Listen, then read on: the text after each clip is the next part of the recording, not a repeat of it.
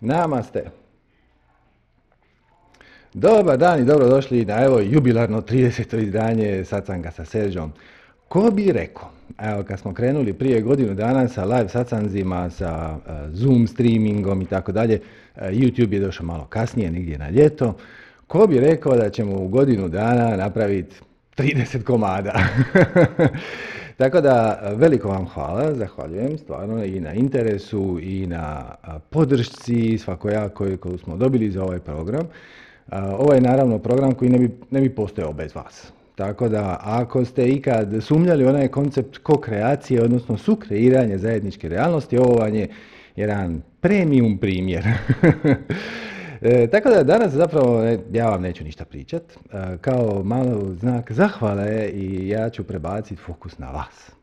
E, htio bi čuti šta vas zanima, šta vas muči, šta mi se čini puno konstruktivnije i kvalitetnije nego da ja sad tu nagađam šta bi vam, vas eventualno moglo zanimati. Tako da evo, kao mali znak zahvale za svu podršku koju smo napravili, koju ste nam dali i koja je iznjedrila ovih 30 sacanga danas je mikrofon više manje vaš. također, ko bi rekao pred godinu dana da ćemo još uvijek živjeti u pandemijskim uvjetima, mada stvari idu na bolje. Znam da to možda iz novina ne izgleda tako.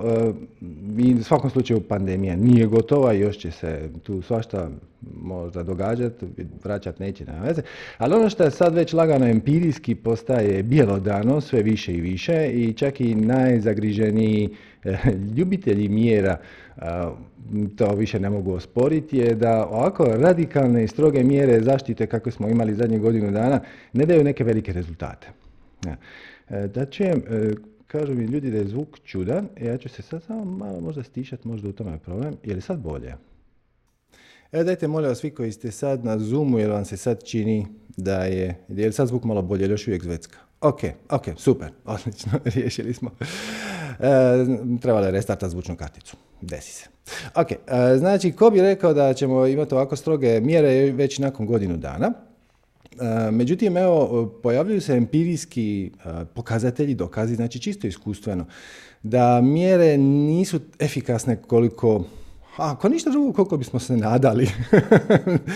E, da, imamo sad svježi primjer Teksasa, ne znam je li znate, savezna država Teksas, američka, je prvog trećeg, znači pred mjesec i po dana, su donijeli uredbu da oni ukidaju stroge mjere, zapravo sve su otvorili. Otvorili su sve biznise, otvorili su sve restorane, uz neke male ograničenja, mislim se smije samo jest van, e, nema više maski, nema više nikakve e, stroge represije i nije se dogodilo apsolutno ništa. Znači i dalje su im brojke nastavile padat. Tako da po svemu sudeći, ne kažem da nema virusa, ne kažem da nema pandemije, ne kažem da ne treba biti oprezan na neki način, ali ovaj kruti stav izgleda da ne, ne daje neke rezultate, te Eto sad čak i najzagriženiji pobornici mjera to već lagano uviđaju, tako da ja očekujem da nakon ljeta nakon ljeta se stvari će se naravno otvoriti malo i onda iza ljeta više neće biti tako strogo, ali znate šta, vi također tu imate značajan upliv Znači, naš kolektivni stav i naše mišljenje i na, naše želje se i kako trebaju uzimati u obzir od strane onih koji smo izabrali da nam pomažu da živimo u miru, veselju i sreći. Tako da, evo, ja tu ništa ne sugeriram, e, ništa ne namećem, nikakav stav. Istražite. E, postoji i drugi zanimljiv primjer, to je usporedba između Kalifornije i Floride Kalifornija koja je imala i još uvijek ima prilično kruti lockdown i Florida koja je s druge strane Amerike koja je lani u deveti mjesec zaključila da će on ići puno, puno, puno blaže. I brojke su lila, sve je isto, ne, nema nikakve velike razlike od toga što su jedni imali tvrdi lockdown, drugi su imali prilično mekan, da ne kažem da je više manje sve bilo otvoreno. E, tako da, evo, pojavljuju se sve više i više nekakvi iskustveni, empirijski pokazatelji da tvrdi lockdown nema smisla, pa ne bi bilo loše ako budete imali priliku podsjetiti ljude koji donose odluke da malo pogledaju situaciju. Čak što više ovo između Floride i Kalifornije ima još jedan zanimljiv moment.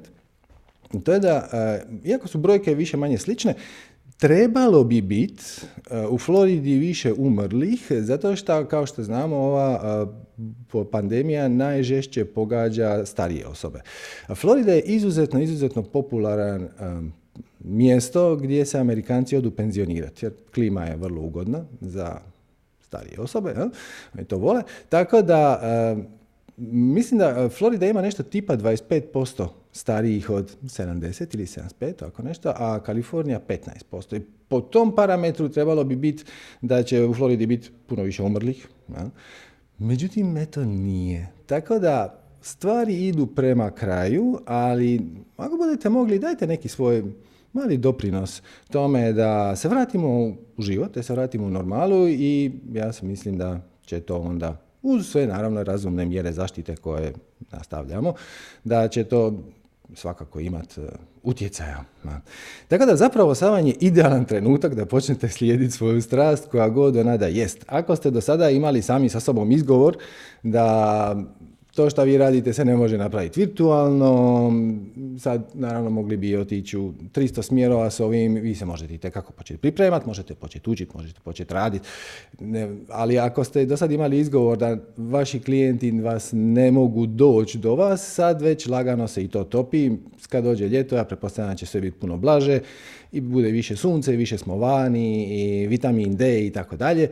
I na kraju krajeva sama sunčeva svjetlost radi kao dezinficijens na neki način. Mislim da su izračunali da je e, osam puta teže virusu preživjeti na koži kad smo na suncu nego kad smo.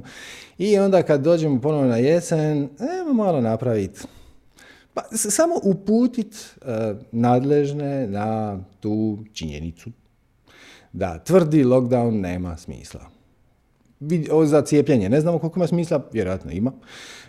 Za pridržavanje nekakvih razumnih mjera opreza, vjerojatno ima. Ali ako tvrdo, po svemu sudeći nema. I to nije nikakva teorija, to je čisto eto, empirijski. Tako da, evo, približavamo se nekako kraju ovog e, kolektivnog zatvora, ali nije dovoljno čekat da se on ugasi sam. Doprinesite doprinesite, možete napisati mail nekome koji je nadležan za donošenje odluka, ako ga poznajete osobno, možete mu natuknuti, možete ga samo pitati ona, kako objašnjavaš situaciju u Teksasu, oni, oni jako dobro znaju.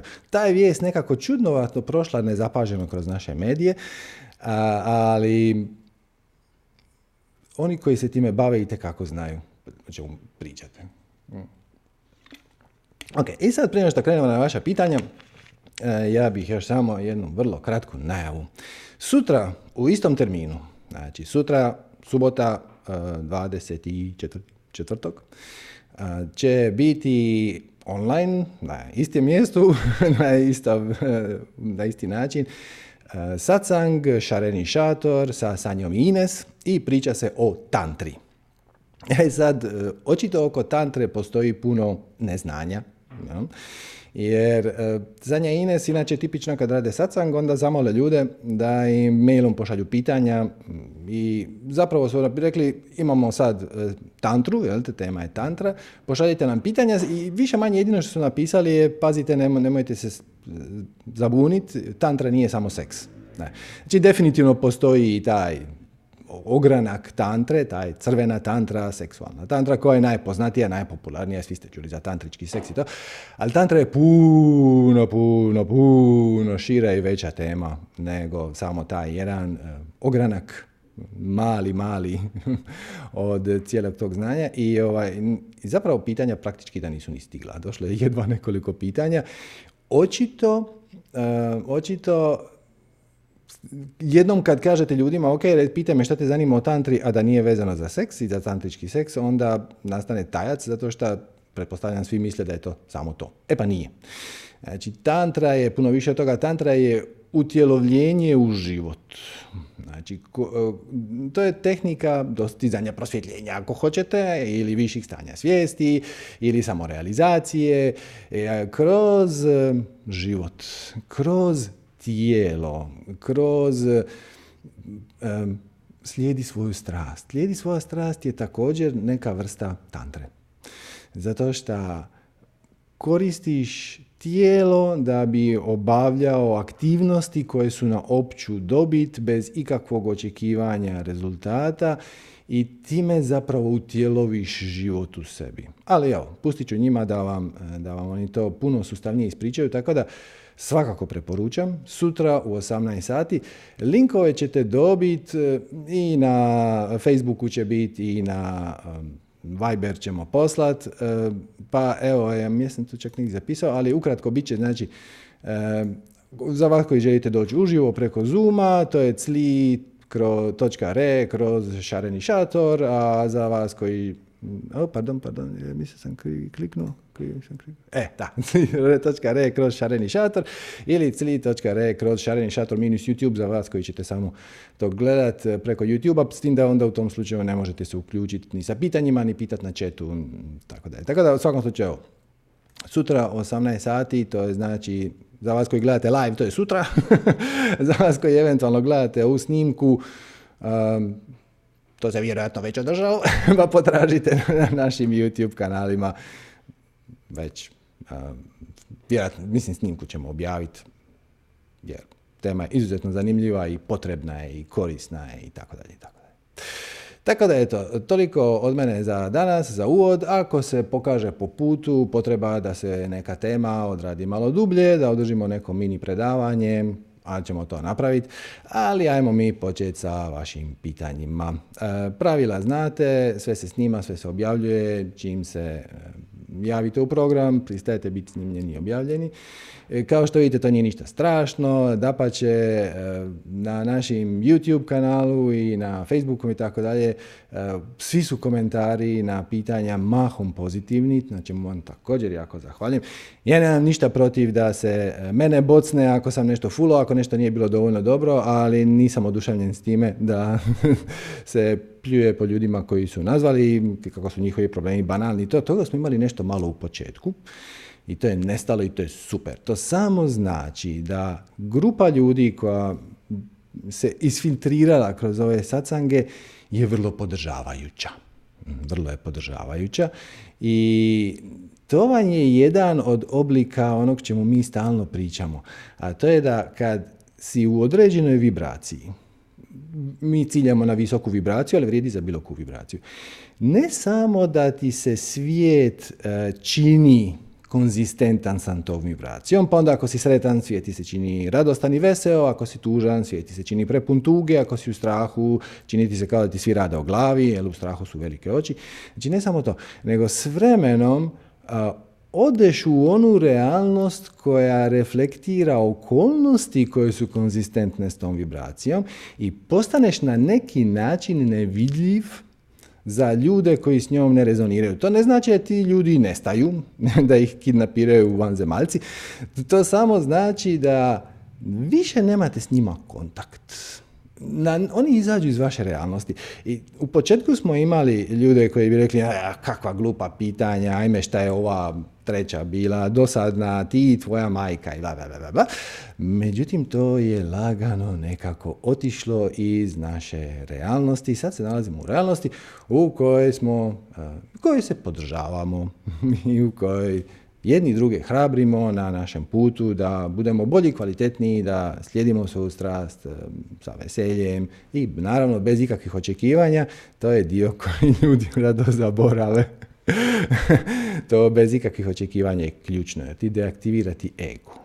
Ego je taj koji bi radio planove, ego je taj koji bi radio čudesa i ljutio se na druge zato što e, oni nisu u skladu sa njihovim uvjerenjima i svijet bi bio bolji samo kad bi više ljudi radilo ovo ili ono ili kad ne bi bla bla bla bla. Kad ješ bez očekivanja, to se sve nekako otopi i toga jednostavno više nema. Okay. Tako da evo, znači sve se snima, sve se objavljuje. Ako zovete sa mobilnog uređaja, bolje da ga držite horizontalno ko televizor, nego vertikalno ko, ne znam, list papira, kako inače surfate. E, ako imate neke slušalice sa mikrofonom, to je super, spojite ih, pomaže i vama i meni.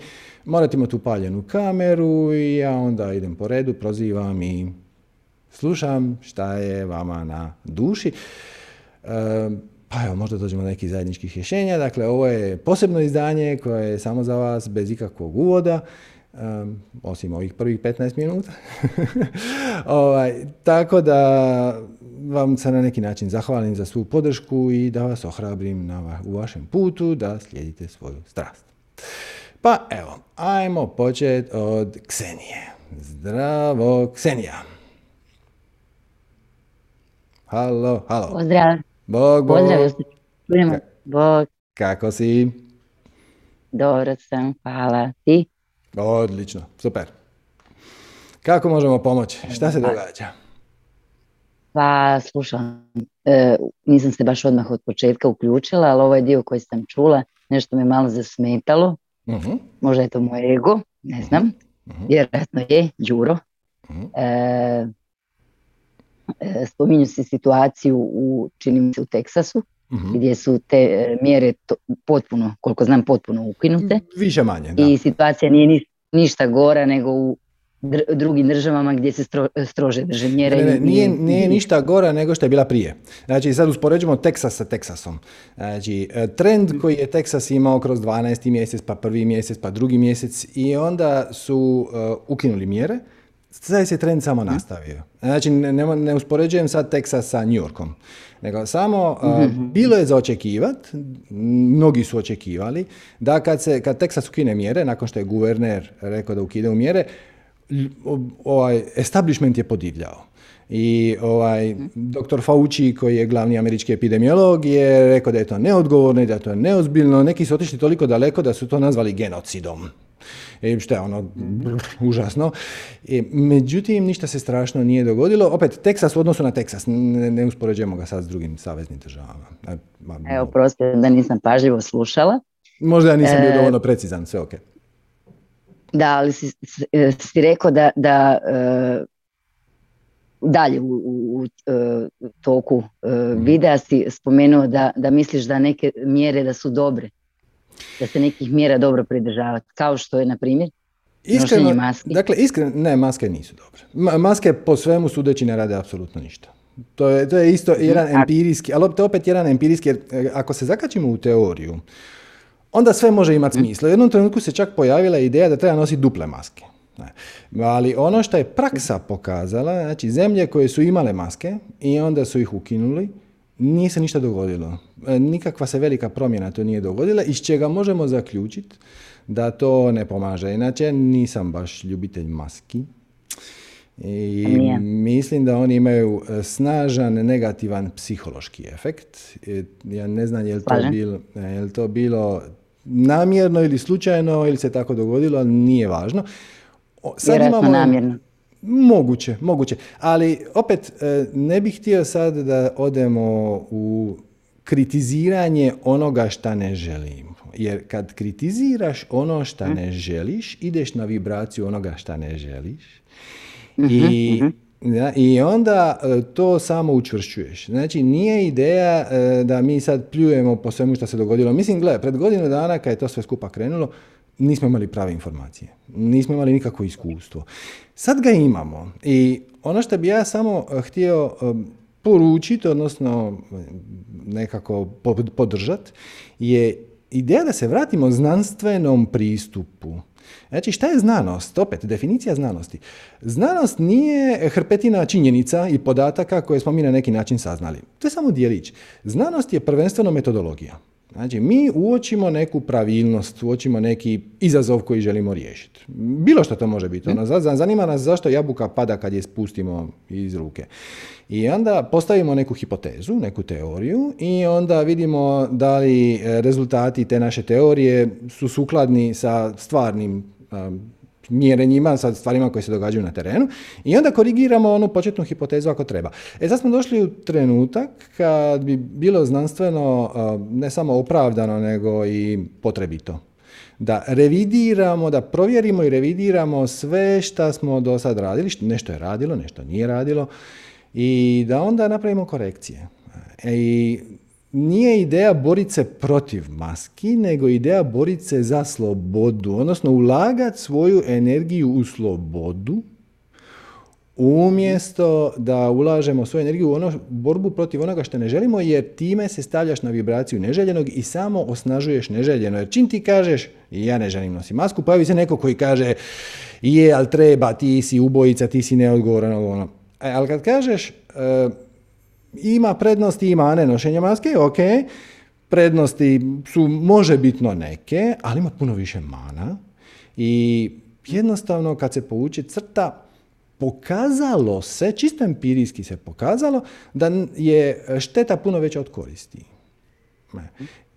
Samo tako, ono nježno, e, ovaj, jer ja nisam neki pobornik čvrstog pristupa, ono, ni u jednom ni u drugom smjeru. Ono, ni ajmo sve zatvoriti, ni ono hura, ajmo sad, e, šta nas briga. Ali ovo do sad je bilo prečvrsto. Ajmo sad olabaviti. mm Koliko? Ne znam. To, to nije moja struka, niti sam ja, niti sam previše zainteresiran za temu, moram priznat. Javnog mhm. zdravstva kao takvog. Ok? Jel to odgovara na pitanje? To... uh E pa, donekle. Evo ja ću reći sad na svom primjeru. E, recimo ja radim u pekari. Ovoga, susrećem se jako puno ljudi.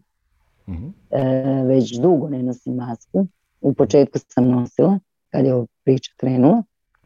Onda sam e, jedan dan došla doma i jednostavno sam poludila jer mi je više bilo dosta tog bombardiranja na televiziji. Rekla sam gasite ga ili ono, izbacit ću ga van, više, više ih ne mogu slušati, stvarno su mi ono, mm izludili su me s tim, jer je to bilo neprestano, kad god, na koji god kanal prebaciš, e, šta god okreneš, non stop bombardiranje s tim. Koliko zaraženih, koliko umrlih. Vidite, sam, samo ti htio reći, dakle slažem se. Uh, to nije bilo pametno, ali opet, to je tvoj izbor. Svačaš? Znači, uh, pokazalo se da virus će se širiti kako će se širiti. Ok, imat ćemo maske, nećemo maske. Ali i tu izgleda ne možemo napraviti puno. Ali ono što možemo napraviti je da ako dobijemo to, da onda to prebolimo što je moguće lakše. I postoji nekoliko parametara koji su se pokazali da značajno utječu na to da li će osoba koja je dobila virus imati težu kliničku sliku. I jedan od njih je stres. I to je jedan od glavnih. E, stres je, gasi naš imunološki sustav. Stres je pri, majka priroda dizajnirala kao mehanizam koji ugasi sve što je neesencijalno kako bi ti mogao pobjeći od tigra. Hm? I onda ti mhm. usporavati probavu, ugasiti imunološki sustav, sve što tih deset minuta, koliko si ti uh, u oči u oči sa tigrom, ti ne treba i onda pošalje e, u ruke i noge pošalje energiju, tako da ti to, da ti to, da lakše pobjegneš. A stres nije dizajniran kao mehanizam koji, koji bi nas trebao liječiti, dapače. Dapače, stresni hormoni se koriste za imunosupresiju. Tako da to šta te oni bombardiraju nema nikakve veze. Ne obraćaš pažnju na to i samim time ne budeš pod stresom i samim time značajno doprinosiš e, si, svom vlastitom ozdravljenju ako uopće dođeš u kontakt sa virusom. Pokazalo se i da recimo pretilost također je bitan parametar u tome koliko će ta klinička slika ispast e, dobra ili loša. Pokazalo se da e, recimo duboko disanje pomaže. Ali ne vidim da se prije dnevnika vodi jedan vođeni Wim Hof, na primjer ili neka mhm. pranajama. Ono što samo vidim je da su svi u totalnoj panici, šta nije mhm. zdravo.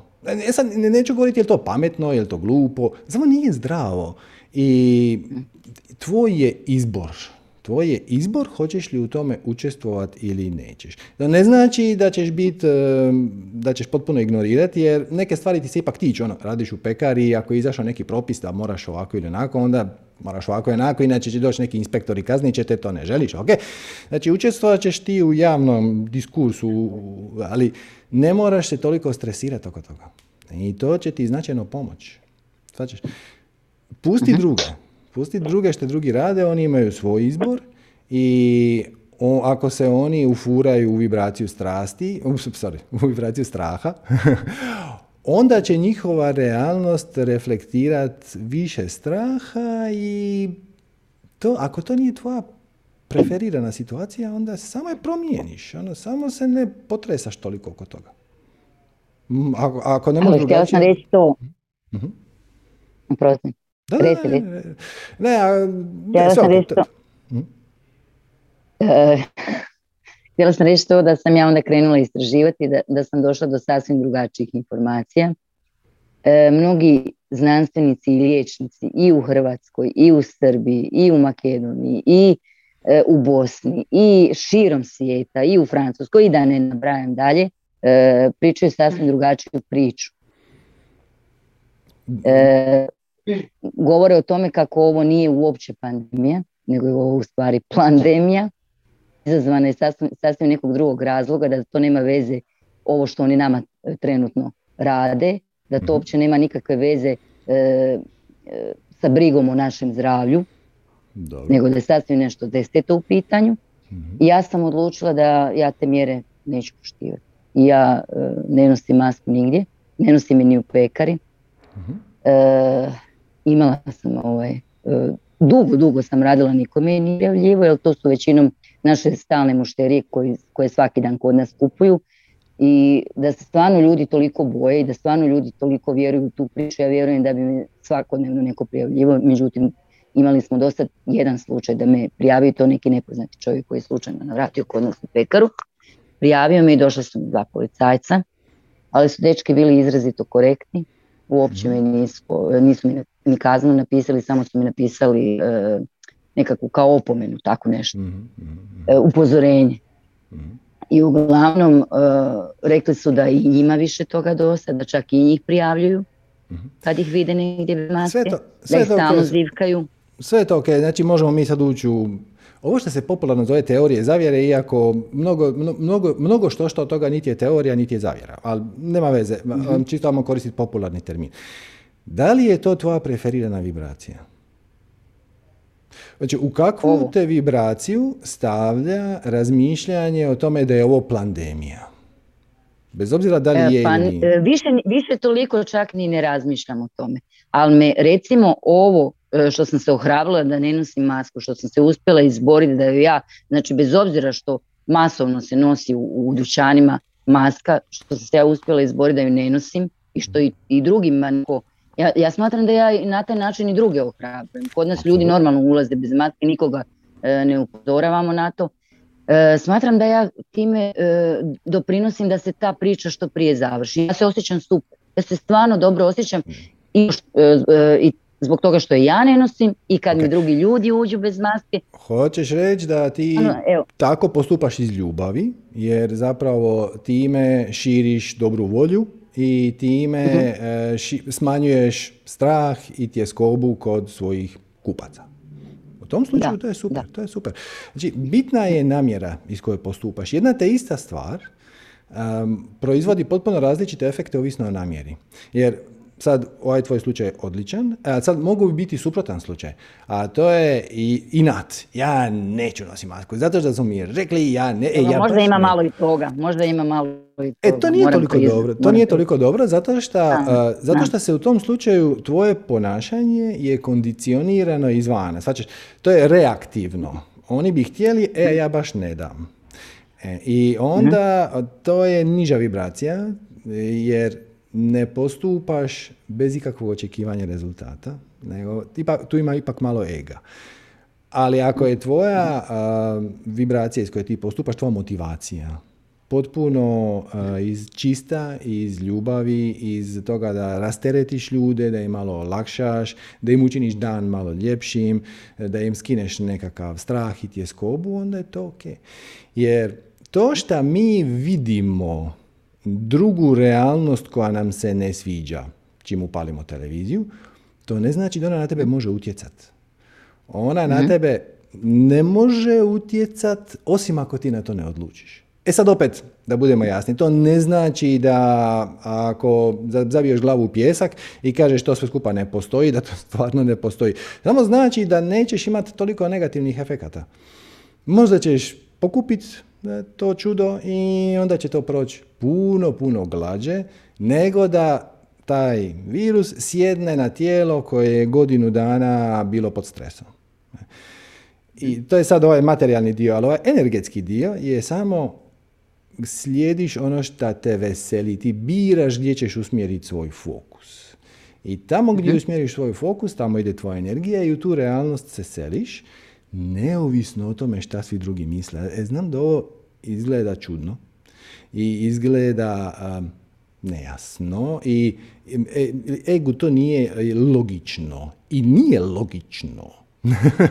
to, je, e, to je on kraj uma.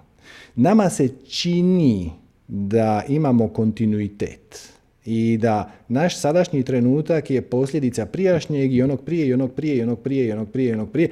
Ali to nije sasvim točno. Odnosno, to nije uopće točno. Mi prošlost kreiramo iz sadašnjosti. Hm? I sad opet tu vidim na četu neki spominju krah banaka, farmacije, bla bla bla. Sve. Ok, gle, možda, ali kakve to veze ima s tobom? Ako ti je to strast, ako te veseli promatrat krah sustava i ako ono jedva čekaš da vidiš kako će oni sad reagirati, šta će se sad dogoditi, hoće li se narod pobuniti i ako učestvuješ u tome iz veselja, iz, iz radosti, iz želje za slobodom, to je jedna stvar, mhm. to je ok. Ali ako to gledaš jer njima pas mater i tako dalje, onda je to jako, jako, jako loše i samo ćete usrkat u još veći i veći krug. Tako da, ako ti ova situacija ne pričinjava veliko veselje, onda je nemoj gledat. Ako to nije tvoja najveća strast ili barem jedna od, onda ih nemoj gledat. Ali, ali mogu reći da da, da da, da, da puno stvari možda u prvom trenu ne vidim nešto pozitivno, ali kad, kad, kad malo analiziram onda, onda evo recimo ova situacija u Petrinji, potres. uh vidjeli smo kako sustav u stvari uopće e, ne radi e, za dobrobit ljudi, ali uh ljudi ujedinili, ljudi su išli mhm. jedni drugima pomagati, to, to, to. svi su se povezali, nikom nije bio problem Evo mhm. recimo iz tih mojih grupa, e, baš evo mi smo super organizirali, pune kombije smo tamo vozili, masa ljudi se ujedinila, e, oni su odmah ukinuli propusnice, više propusnice nisu ni spominjali. Mislim sve ste, znači e, to, to mene veseli, to mene veseli da to nešto ljudsko u nama, to nešto dobro je bilo iznad sustava. To, to je mene zastavilo. još ako nađeš ja način, da, da... Mhm. Još ako nađeš način da tome doprineseš, malo tim bolje. E pa tražim, tražim način. Pa on se pokaže sam. E, evo, uočila si i tu situaciju u Petrinji. Sad, ok, možda ti je to daleko, ja ne znam gdje si, pa ti to nije bilo praktično. Zagreb. Zagreb, ok, ali hoću ti reći, uh, znači da čak i nisi tako daleko. e, ali ovaj, ukazat će se prilike, ukazat će se prilike da svojom vibracijom, svojim pozitivnim postupanjem, šta ponekad može biti neki blagi prosvjed, ali uglavnom, uglavnom nema potrebe za time. samo radiš ono šta te vuče. Recimo sad kad si već u Zagrebu, vjerojatno si upoznata sa situacijom koju se dogodila baš u Zagrebu. Vjerojatno je drugima promakla, a moram priznati da nije nisam detaljno proučio, pa onda evo time slobodno dopuni. Znači pred jedno mjesec i ili dva, ne znam, su u Zagrebu ponovno stegnuli mjere i onda su rekli da će se ipak kao moć pit kava na nekakvim terasama, ali morat će se nositi maska. To je rekao nekakav načelnik za zdravstvo grada Zagreba. Znači nije na nacionalnoj razini. I, I smijali su ga i smijali su ga, kako ti to zamišljaš da ja pijuskam kavu tako što dignem pa srpnem pa vratim, boha ha ha ha. I nakon što su ga ismijali, ta je situacija nestala. Znači, on je smijenjen. Mhm, mhm. E, njegovo mjesto je mhm. preuzela e, naša trenutna, odnosno zagrebačka trenutna gradonačelnica koja je samo vršiteljica dužnosti i tako dalje, tako dalje. Dakle, ta situacija je nestala bez da je iko uh, vitlao, prijetio, bez da su se ljudi okupljali.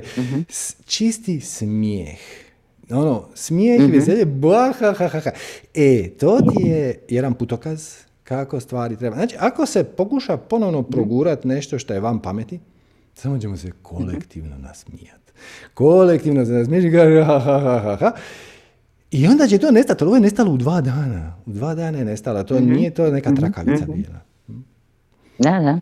Tako da ima Mnogi ljudi, nisu ni čuli čak za to, kako puno sad ljudi više ne gleda televizor, uopće nisu znali za to. Kad sam ja pričala, ono, pa da, ja nemam pojma da se uopće to, ono, da su probali to uvesti. Ma da, ali onda, onda je tu bila cijela drama. Ovaj, onda su napali tu jednu gradonačelnicu, zašto ona uopće dozvolila? Jer izgleda da je on njoj poslao mail, recimo u 9 sati ujutro, da će on u podne imati presicu. A onda ona nije taj mail stigla otvoriti, nego ga otvorila tek u 4 popodne i onda je vidjela šta on je već rekao, ja?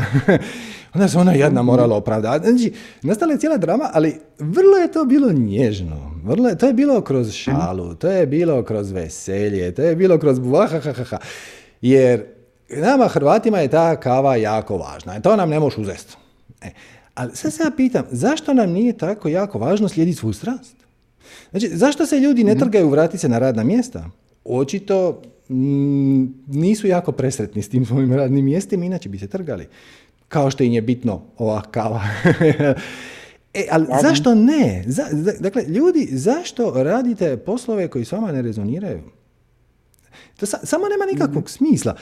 Popili ste tuđa negativna uvjerenja da se od onog što vam je doista veselje ne može živjeti, da tu neće biti para, da ćete napustiti prijatelji, da ćete ostaviti žena, ovaj je najdraži.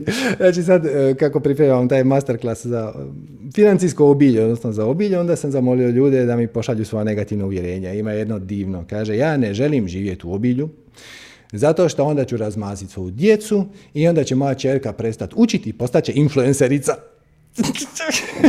Tako da, da je to poslao, ja mu se iskreno zahvaljujem, to me tako slatko nasmijalo. Ovaj, moja će čer postati influencerica i prestat će učiti, jer ću ja nju razmaziti ako bude imala puno para. E, to je isto ovako jedan fantastično negativno uvjerenje, oko, to, toga se ne može sjetiti. To, to samo, što ti kažeš, Đuro, može smisliti. Ali ideja je, znači sad imaš tu situaciju da možeš napraviti preokret u svom životu. Znači sad će nam doći ljeto, pa će stvari biti opuštenije, pa e, život je lakši ljeti. Ne moraš se brinuti oko grijanja, ima puno više svježeg voća i povrća, e, sve skupa je nekako jednostavnije. Pa ono, ajde počnite samo pratiti te putokaze, počnite zainteresirano slijediti svoja mala veselja i svoje mali strasti i onda kad se neko pojavi da ti želi uzeti slobodu, ti ćeš se grohotom nasmijati. I onda će to nestati iz tvoje realnosti. Ne znači da ne postoji druga realnost u kojoj će to proći. Da pa će sigurno postoji. Ali ti nećeš biti u njoj. Nećeš je percipirati. I... Imam još jedan primjer. mm E, to kako ne nosim masku, E, sjela sam jedan dan poslije posla sam htjela ići se nas s prijateljicom na kavi. E, sjela sam u tramvaj bez maske, došao je onaj neki e, kontrolor, pokazao mi onu značku, ja ne znam, je kontrolor ili je ona iz civilne zaštite, pretpostavljam da je kontrolor, kontrolor uglavnom nije ni bitno, i htio mi izbaciti van iz tramvaja. E, ne znam šta se sad... Aha, to je pozitivan e, primjer. Naš, E, to je bio pozitivan primjer. mm Htio me izbaciti iz a pozitivno je nešto drugo što ću sad ispričati. Masa ljudi, svi su bili s maskama. Ja sam, u stvari još jedan dečko, kasnije sam još jednog dečka e, ide na sredini tramvaja da je maske. Uglavnom svi ovi s maskama koji su sjedili oko mene su me mhm. podržali, mhm. stali su u moju obranu. Mhm. Rekli su da nose maske, to su mahom bili većinom mlađi ljudi, rekli su da nose maske iz isključivo iz tog razloga zato što e, želi izbjeći ovakve neugodne situacije. E, neka cura se ustala i rekla pa daj pustite žensku na miru, e, ko nosi maske, ko želi nositi maske nek nosi, ko ne želi nek ne nosi, ostavite nas na miru. Mhm. I mi smo stajali, to je ona stanica poslije ukretišta Savskog mosta, tamo je semafor, naredilo se tri, četiri tramvaja, e, rekao je da će mi zvati policiju, kad je tako masa ljudi ustala u moju obranu, e, nismo izvali ni policiju, pokrenuli su tramvaj, nastavili dalje u vožnje, nismo izbacili van, nismo imali e, da, problema. Ali to pričam zato što su me ljudi podržali, ali ja mislim da je to zbog mog pozitivnog stava, zato što ja nisam, nisam se s njim svađala, ja sam ostala pozitivna, nisam dala da me izazove, ali nisam dala ni da mi istjera van, ali ne smatram da ja ikoga ugrožavam. E, u ostalom ja sam ušla u tramvaj i svi su me vidjeli da idem bez maske. Te si znači, Svi ti ljudi su me vidjeli. Znači, postojale nekoliko paralelnih realnosti u tom trenutku.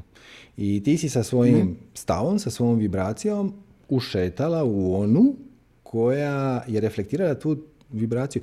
Da si ti krenula agresivno, onda bi ishod bi bio skroz drugačiji, ne znam kakav, ishod bi bio skroz e, pa to ja e, To je ono što vam hoću reći, tako da jesmo malo zagazili u mrak, ali zahvaljujem.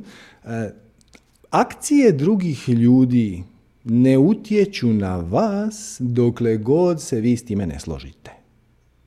I ovo zvuči čudno, ali Gandhi je to najljepše složio. Gandhi na, na jedan probavljivi i razumljiv način. A Gandhi je rekao, nitko me ne može povrijediti bez mog dopuštenja. Jer ako tebi netko nešto naređuje, ti kažeš ono, ok, e, ne hvala. A kaže, ali ne možeš ti sam određivati svoje radno vrijeme, ti moraš doći raditi subotu i nedjelju i neš biti plaćen, ti kažeš, ok, neću. Znači, ali ne može, dobit ćeš otkaz. Ok, doviđenja. Znači, i nikakav stres. Ili, alternativa, ide, ono, kažeš dobro i onda ideš kući i njurgaš, zašto ja moram raditi vikend, noć mi to neće biti ni plaćeno, oni me iskorištavaju, svijet je zao i da nije, svijet je upravo Dođem takav kući, kakav treba. se djecom i s mužem. Da, da, da, u, svijet je upravo takav kakav treba biti, mm. da bi mi osvijestili naša vlastita ograničenja i tome služi cijela ova paradoksalna situacija iz neke svemirske perspektive. Mi smo sad na špici tranzicije. Ali ovo je sad ono točka u kojoj se stvari prelamaju, mislim ne nužno danas, nego sljedećih šest mjeseci, godinu dana, najviše dvije. I naše akcije, naša vibracija će odrediti kamo, će, kamo ćemo se mi preseliti. Znači koju ćemo, koji ćemo mi od ogromnog broja mogućih ishoda percipirati. I činit će nam se kao da, da, da često spominješ da u tome pomaže meditacija, a nova sam u tome. Apsolutno pomaže meditacija. Da, da, da, ali samo sam ovo htio reći. Znači, sad će biti sve luđih i luđih i luđih prijedloga. E, koji će imati sve manje i manje smisla. I to služi da... I sve manje i manje pobornika. To, je, to svak mora odlučiti za sebe. To svak mora odlučiti za sebe. Mhm. E, ali tuđi izbor tebe ni na koji način ne obavezuje, niti te akcije drugih ljudi na neki bitan način ograničavaju. E, to je kao da imaš stakleni zid između sebe i ostatka svijeta kojeg ne želiš percipirati. Ostaneš u dobroj vibraciji. To ne znači da će se odjedan put granu sunce i sve će se očistiti. E, mi sad moramo naše kolektivne frustracije i tenzije i traume, mi kao civilizacija imamo brojne traume, iznijeti van, staviti ih na stol, vidi šta ćemo s time.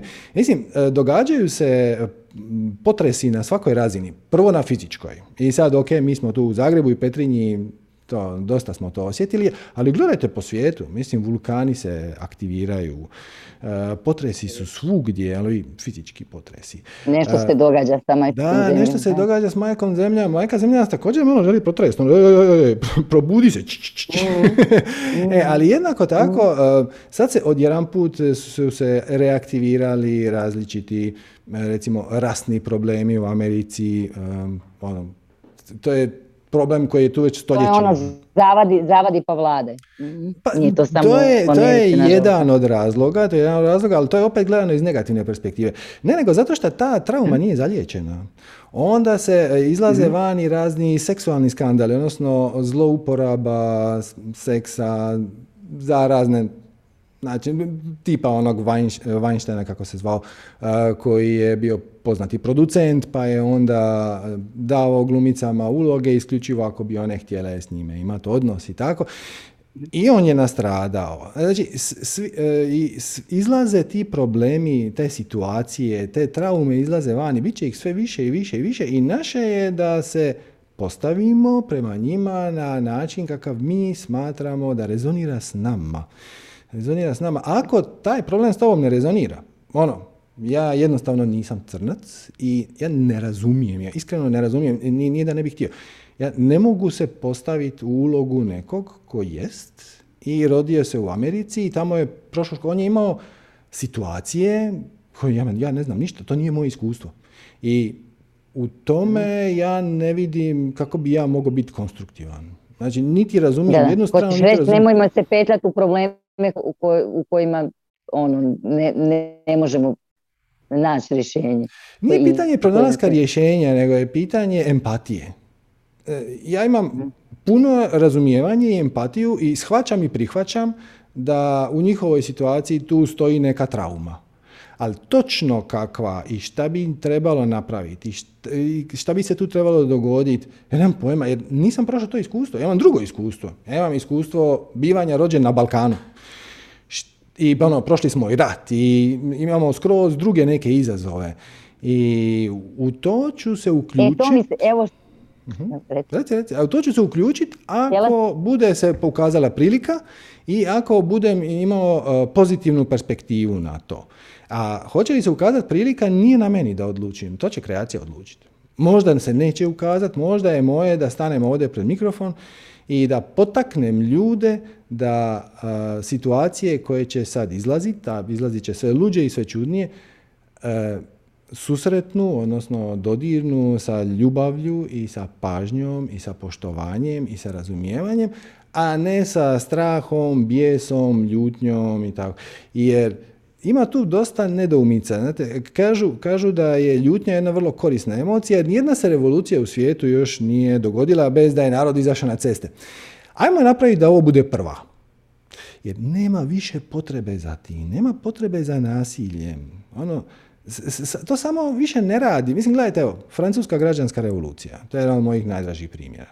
Znači, kralj je bio užasan, ok, bio je bahat, arogantan, cijedio je narod i, onda se narod pobunio i onda su ga giljotinirali. Šta se nakon toga dogodilo? Deset godina pakla, zato što nije se promijenila vibracija, taj kolektivna frustracija i stres i ljutnja i bijes su zaostali u narodu. I onda su počele letiti glave na sve strane. Na kraju je čak i Robespierre, koji je bio jedan pokretača te revolucije, i njemu odletila glava.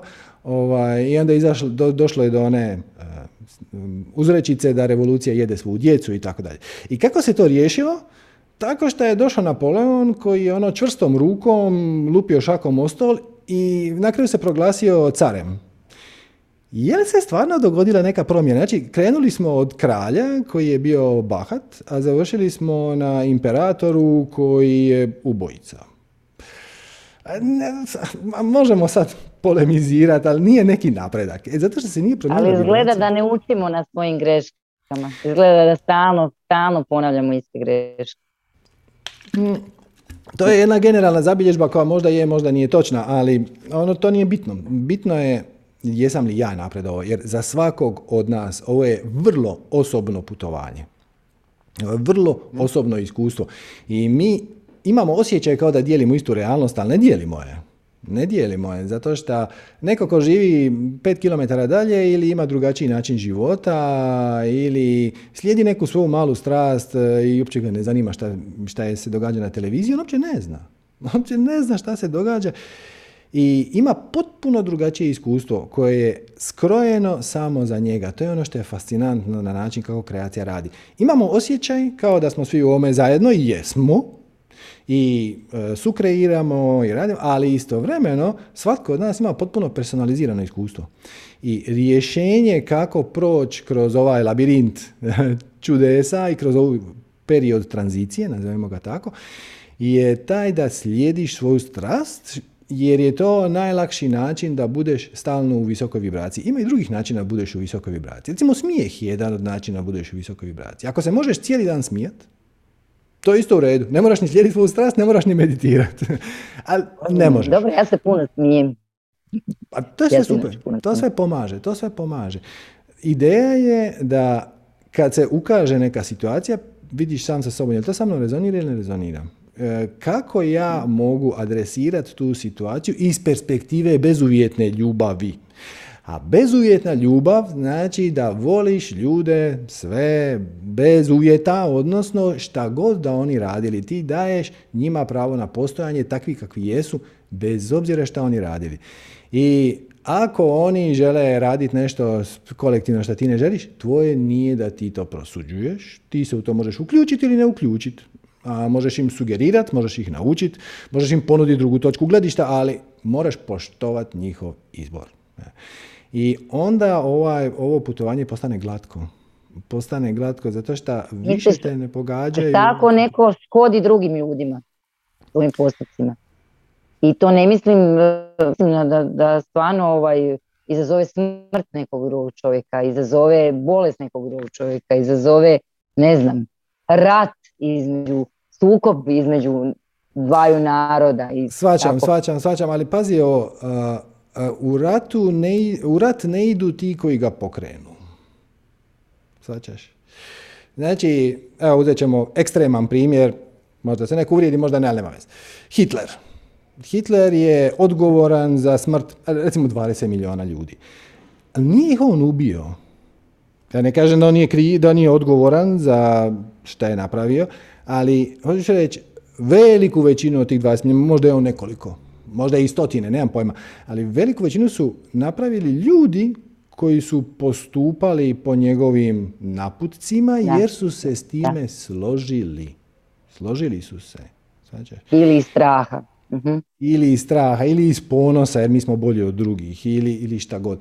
Znači, su se s time složili. Sad, kako postupati s ljudima koji nanose zlo drugima, naravno, uh, naravno da ih ne treba to dopustiti, ali način na koji ćeš adresirati taj problem, taj izazov, tu situaciju, čini svu razliku svijeta. Jer evo na primjer, mhm.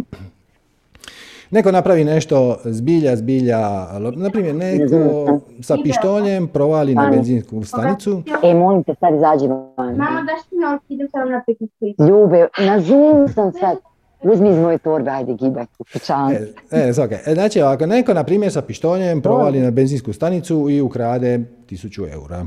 Dakle, to nije nešto što ćemo mi podržavati, to nije nešto što je sa visoke vibracije i to.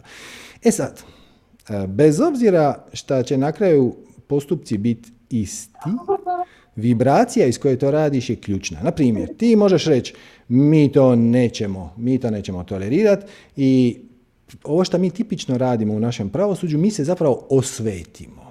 Možemo mi sad upotrebiti blažu riječ, ali mi idemo u osvetu, mi to nećemo dozvoliti i mi ćemo tog čovjeka uloviti i onda ćemo ga staviti u zatvor na najveću moguću vremenski rok i tako dalje. Ok, to je jedan, jedno rješenje. Drugo rješenje, kažeš, jadan on, jadan on, i sad pazi, to ne znači da ga nećeš uloviti ne znači da ga nećeš staviti pred sud, da pa će, ali to ne radiš za, iz osvete što je to napravio, nego to radiš zato što da to ne bi napravio ponovno i da mu pomogneš. Zamisli koliko čovjek mora biti očajan da bi sa pištoljem riskirao svoju slobodu i tuđe živote za šta, mhm. šačicu para.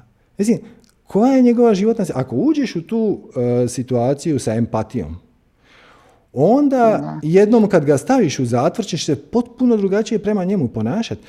Prijatelju, kako ti mogu pomoći?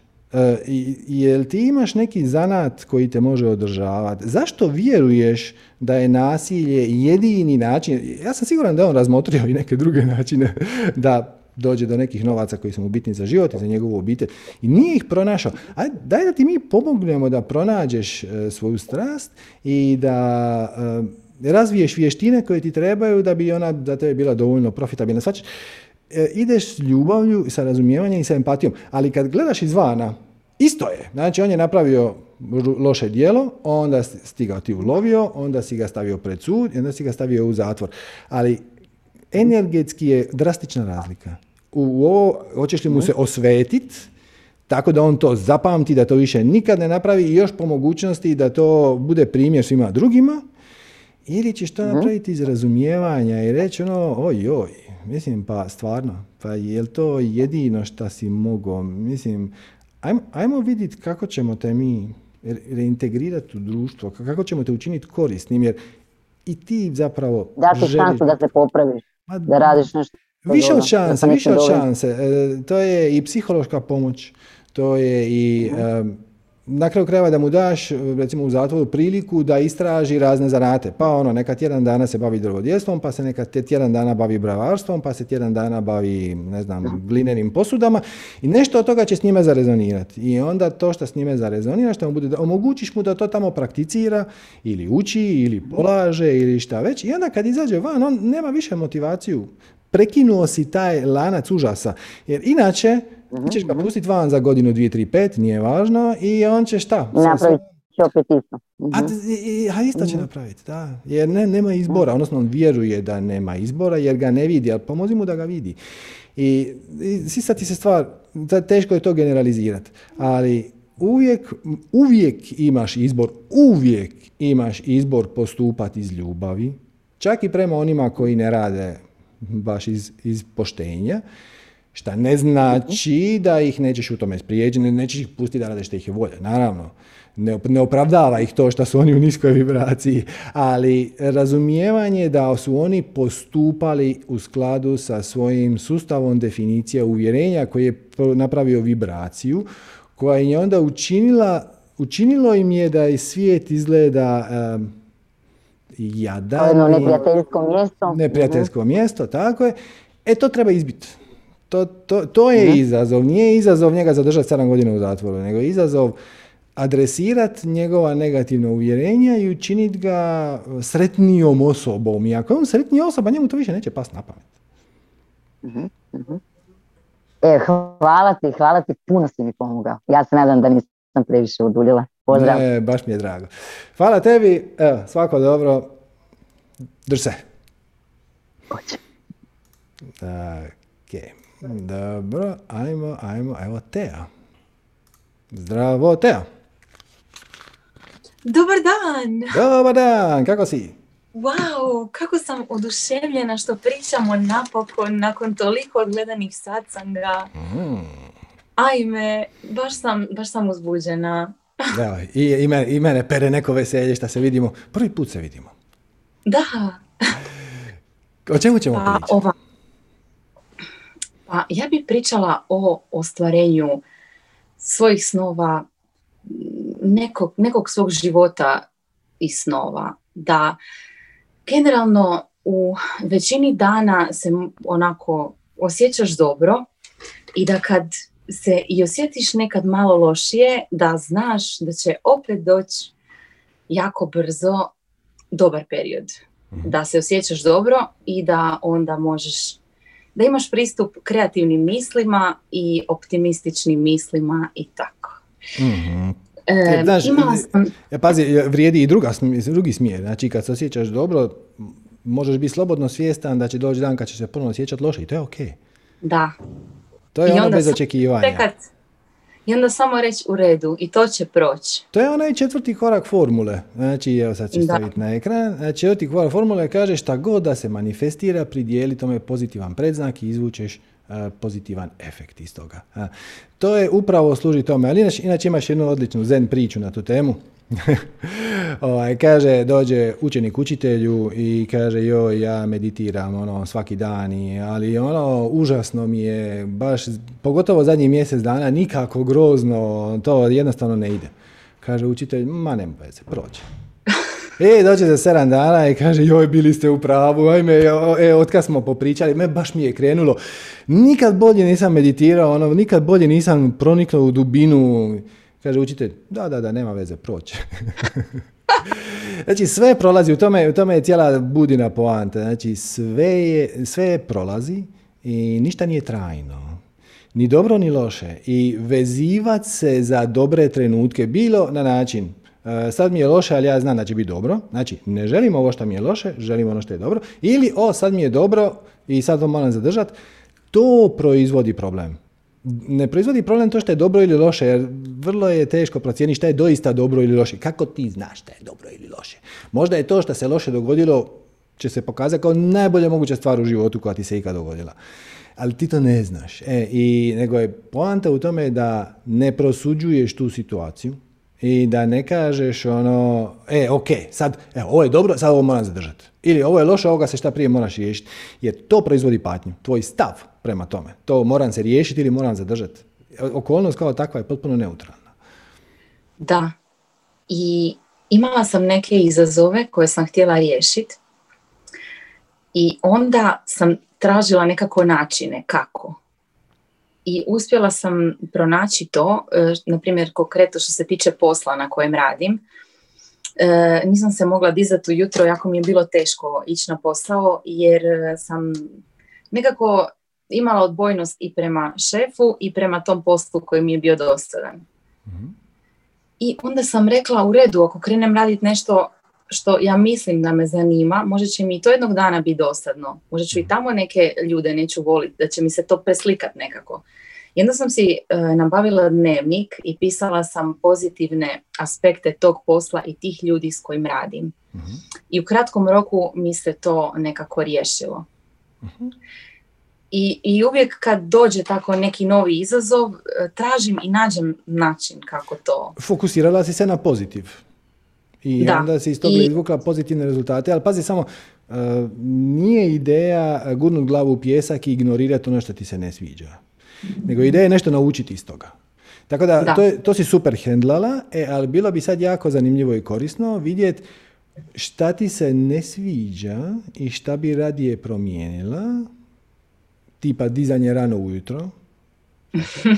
Da, da, da, da, da, ok, znači nisi jutarnji tip. To, to je u redu. Znači da zapravo ne slijediš svoju strast. Na putu si, ali zapravo ne. Jer slijediti svoju strast nije samo raditi ono što ti se sviđa, nego i kako ti se to sviđa i s kim ti se to sviđa i kada ti se to sviđa. I u nekom trenutku ćeš shvatiti da je to bio blagoslov. Ja isto nisam jutarnji tip. I veliko je pitanje da li bih ja sad ovdje sjedio ispred svih vas, da meni nije bio ozbiljan problem pojaviti se na poslovnom sastanku u 8.30 ujutro. To znači dignuti se u 6.30, to, to, to je meni neprihvatljivo. Mislim, moje, moje tijelo to ne prihvaća. I ja sam bio vrlo solidan. Prvo project manager, urednik novina, pa project manager, pa direktor. Ali to me izluđivalo. Ono, ajmo se naći na sastanku u 9, ajmo ne. I to je bio jedan od razloga, jedan od velikih razloga zašto sam ja, zašto mi se jako svidjelo početi raditi predavanja u popodnevnim terminima. kad ljudima najzgodnije, to je meni pasalo. I sad kreacija mi je tu pomogla s time, šta mi je dala tu ograničenje, ajmo reći, da je meni, moj mozak se, moj mozak se upali u 10.00 ujutro kad god da se ja probudio. Samo je pitanje koliko ću vremena bauljat po kući dok ne dođe deset. I da, i to mi je, to mi je usmjerilo kao, ok, ova korporativna karijera nije za tebe iz nekoliko razloga, a jedan od bitnih je bio taj što ono, da. ajme majko, ono, ja sam se jedva izborio da dođem na posao u deset, što mi je isto prerano, zato što onda moram krenuti iz kuće u devet i tako da, i tako da. Tako da, opet, i tome pridjeliš pozitivan predznak. Ono, ok, ljudi s kojima radim mi nešto nisu baš najbolji. Kakve bih ja ljude htjela? E, šta me kod ovih smeta? Gdje su ti ljudi koje bi ja htjela, gdje se oni nalaze? E, te koje bi ja htjela i koji se bave s time s čim bi se ja htjela baviti. Znači, sve parametre sklopiš, jer čak i najmanja sitnica, poput toga nisam jutarnji tip, može biti veliki, veliki hint, ono, mig, strelica u smjeru u kojem trebaš ići. Da, i ja sam naslutila taj smjer prije jedno pet godina. Došla mi je želja da nekako širim mudrost i mir među ljudima.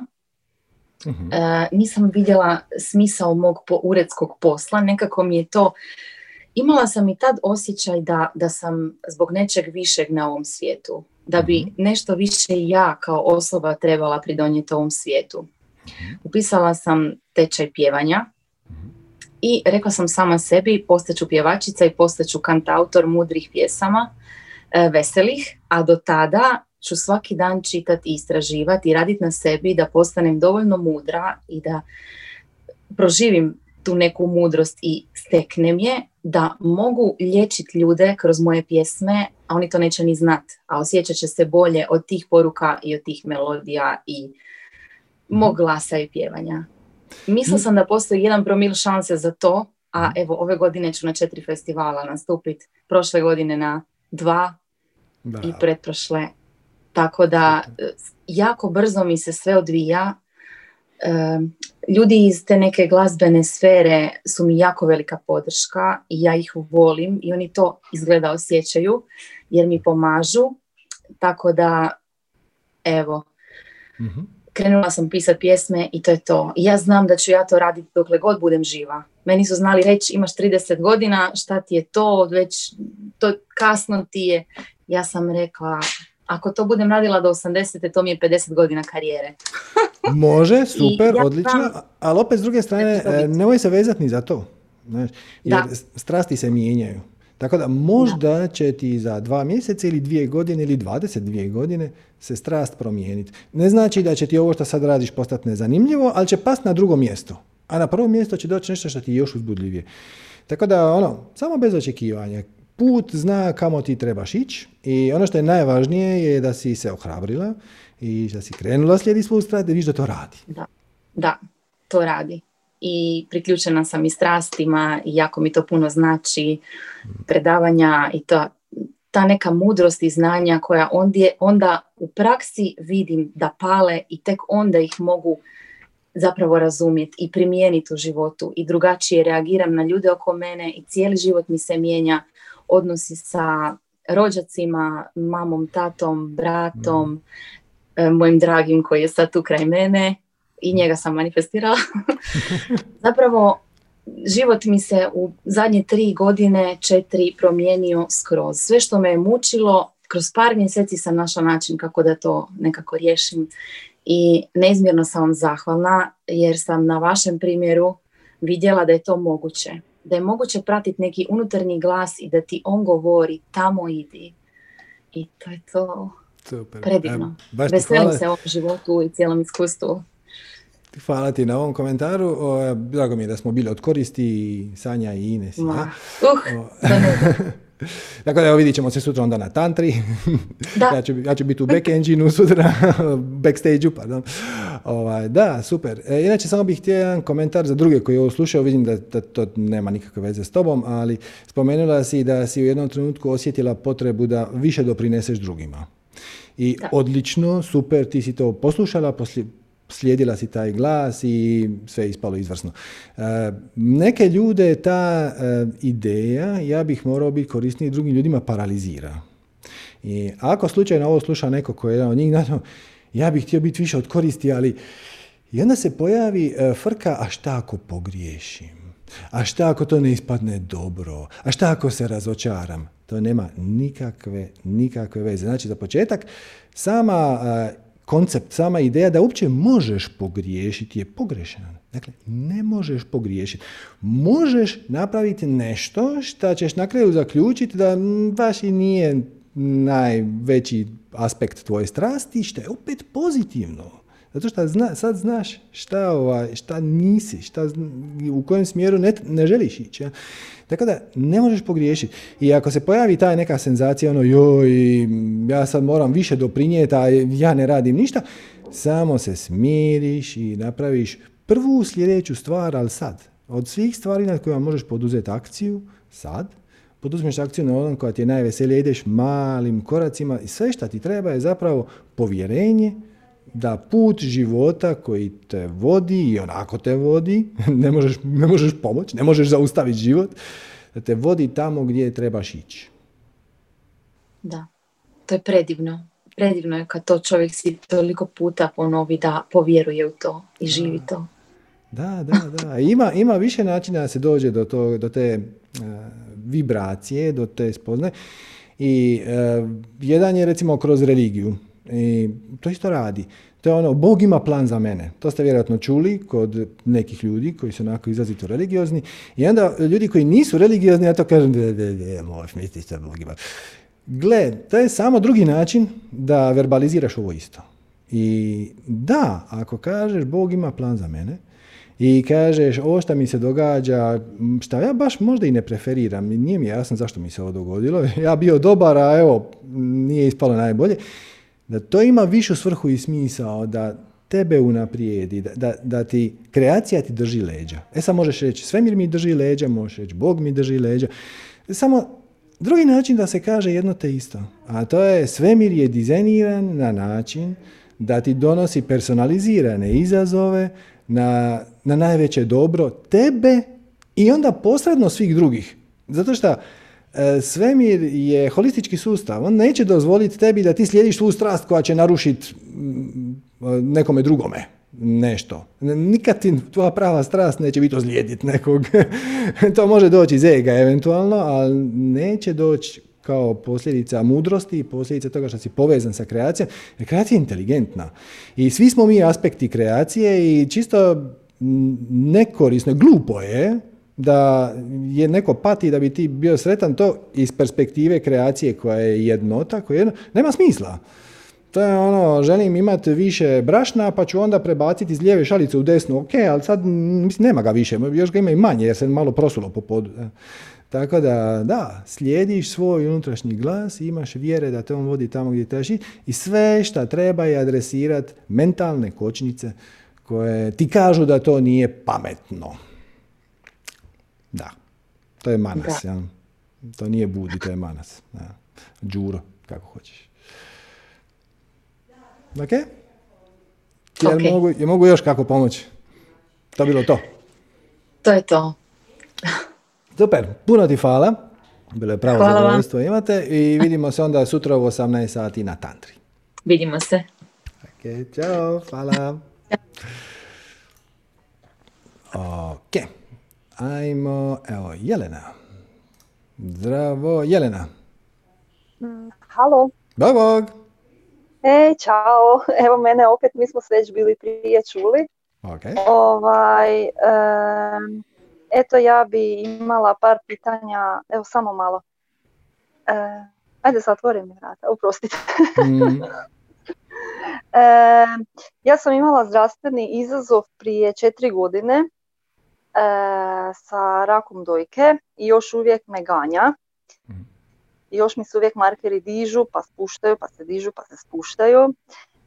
I sad, e, zadnjih par mjeseci kako sam radila na sebi, sam došla do toga da ja u biti imam traumu, za koju uopće nisam bila svjesna da sam ju imala, mhm. jer mi je to bilo kao podnormalno. mm ovaj, nekako, ne znam to objasniti, pa, mislila sam da je to normalno, eto. E, I sad sam shvatila da to baš nije tako i sad ne znam uopće e, kako da riješim to jer ne znam koje uvjerenje me tu koči, koje ja uvjerenje sam tu stekla s tom svojom traumom. Došla sam do nekih uvjerenja da nisam dovoljno dobra, da. Ok, ok, čekaj, ta trauma to je neki događaj u djetinstvu ili je to čisto uvjerenje? Ok, jednostavno nemoj ga rekreirati. Znači, ta trauma više ne postoji. Jel tako, jel postoji? Jel se, jel se to događa još uvijek na dnevnoj bazi?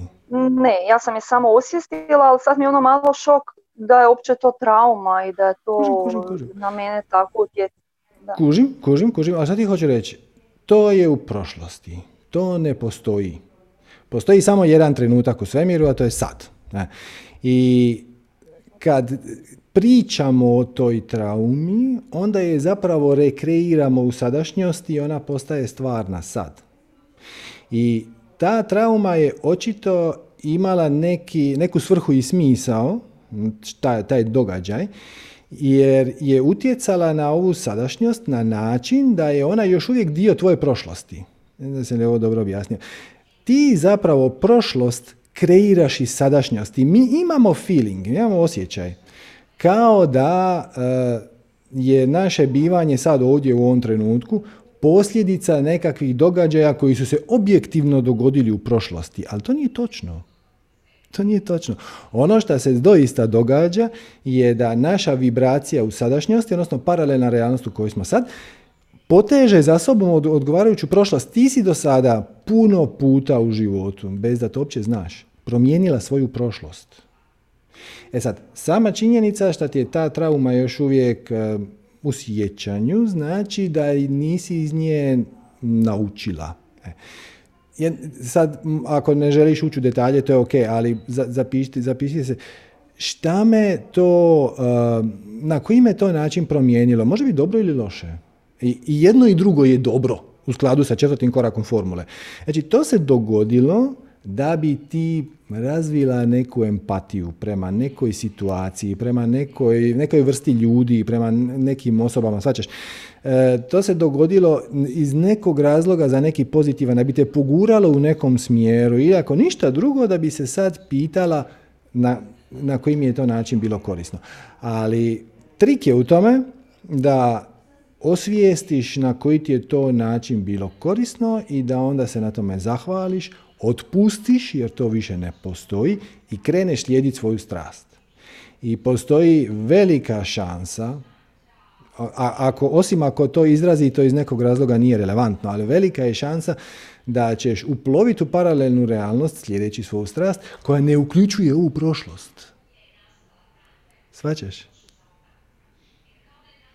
Da, da. E, znam, znam da to e, zvuči uvrnuto. Hm? Da. E, meni se sad kako, kako sam u tom radu sa, na sebi osvijestila puno tih blokada mhm. i da je ta situacija u biti meni donijela samo dobro da osvijestim koja nisam, jer mhm. sve te programe koje sam vukla mhm. sam osvijestila da da to nisu moji programi, da su to programi od te osobe mm kojom sam imala, bilo je tu mhm. i maltretiranja i zlostavljanja i e, sad kako mi se desio veliki kontrast dok sam bila u očekivanju da će mi biti ekspanzija, mm ja sam ovaj, doživjela taj veliki kontrast i Mhm. E, tu sam se onako, e, kako da kažem, e, taj veliki kontrast me još više okrenuo sebi i sad više ni sama ne znam šta, šta se, šta se jednostavno ne, ne kužim više šta me koči, da li je strah, da li su uvjerenja, jer potpuno, dok mi se desio sad taj veliki... Potpuno irelevantno, odnosno nema nikakve veze sa time što ti se dogodilo. Jednostavno je. Znači, jel ti znaš šta bi ti htjela raditi? Koje je tvoje veselje? Da, šta te... sad sam i saznala. Da. Ok. Da li možeš poduzeti prvi korak u tom smjeru? Da, već jesam. Ok, je li slijediš put koji ti se otvara? Već jesam. Ok, na koji način te ta trauma ili šta god već, uvjerenje, spriječava da napraviš koji bi korak htjela napraviti, a ne radiš ga zato što se držiš za neko uvjerenje ili nešto? Uh, pa sad više ne, pratim svoju strast i ovaj... I život ti je eksplozija veselja i e, sinhroniciteta. I vjerujem u to što radim i, i... Dobro, dobro. I da li ti je e, život veselje? E sad, znači nekako, ne slijediš svoju strast. pa vjerovatno nekako pokušavam, ali onda meni je lakše metode raditi da se dignem nego da pratim svoju strast. Jer kakve, kakve metode? Pa metode za dizanje vibracije. Ja nekako rađe na to idem nego na... na to je sve fantastično. Ne, ne, to je sve fantastično, ali nemoj da ti to postane spiritualni bypass. Znači, ti kažeš, ja bih radije sjela u meditaciju ili radila jogu ili šta već radiš, nego slijedila svoju strast. Ali meditacija služi tome da ti pomogne osvijestiti ograničenja koja te spriječavaju da slijediš svoju strast. Znači, spiritualni bypass je kad koristiš spiritualne tehnike e, na nespiritualan način. Znači, koristiš ih na način koji ti e, zapravo te udaljava od tvoje prave svrhe, smisla, tvoje darme i tvog puta.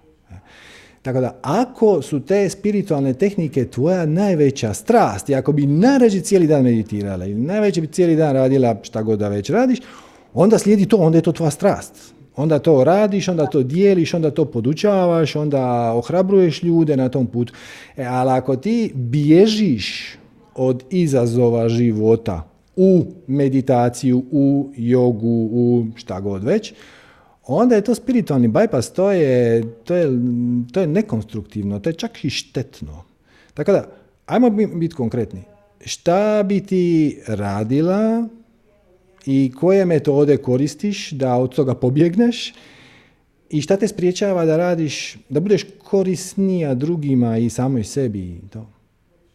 Ajmo korak po korak. Pa- šta, koja je tvoja strast? Šta bi ti radila? Pa moja strast od nekad je bila uh, modeling i manikenstvo, Dobro. ali sam nekako od toga odustala i sad kad sam dok je ušla jedna nova prijateljica u moj život, počele smo pričati o tome pa sam shvatila da i ona ima iste te snove kao i ja.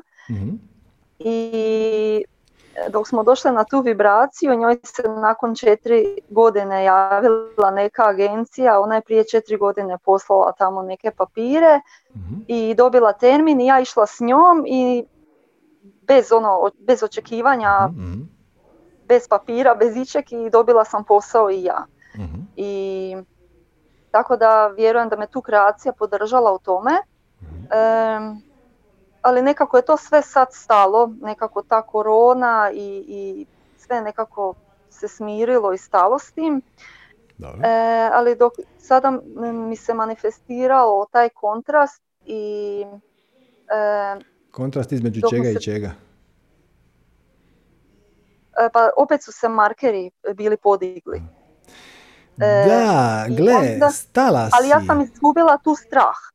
Znači ne znam šta se desilo, da li sam otpustila ili sam se suočila s tim, ali mi je strah nestao, strah ti... nemam. Ok, super. I nekako ali ti... sam u miru.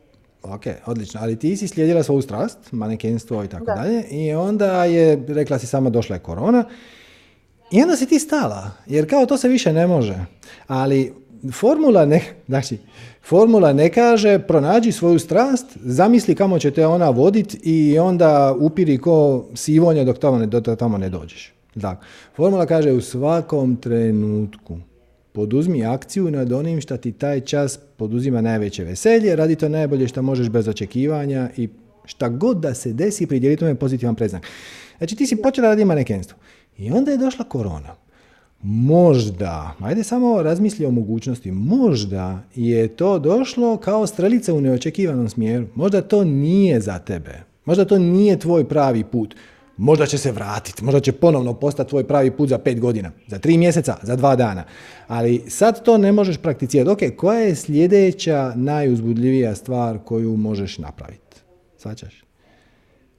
I čim si stala, vratili su se markeri. Svačaš?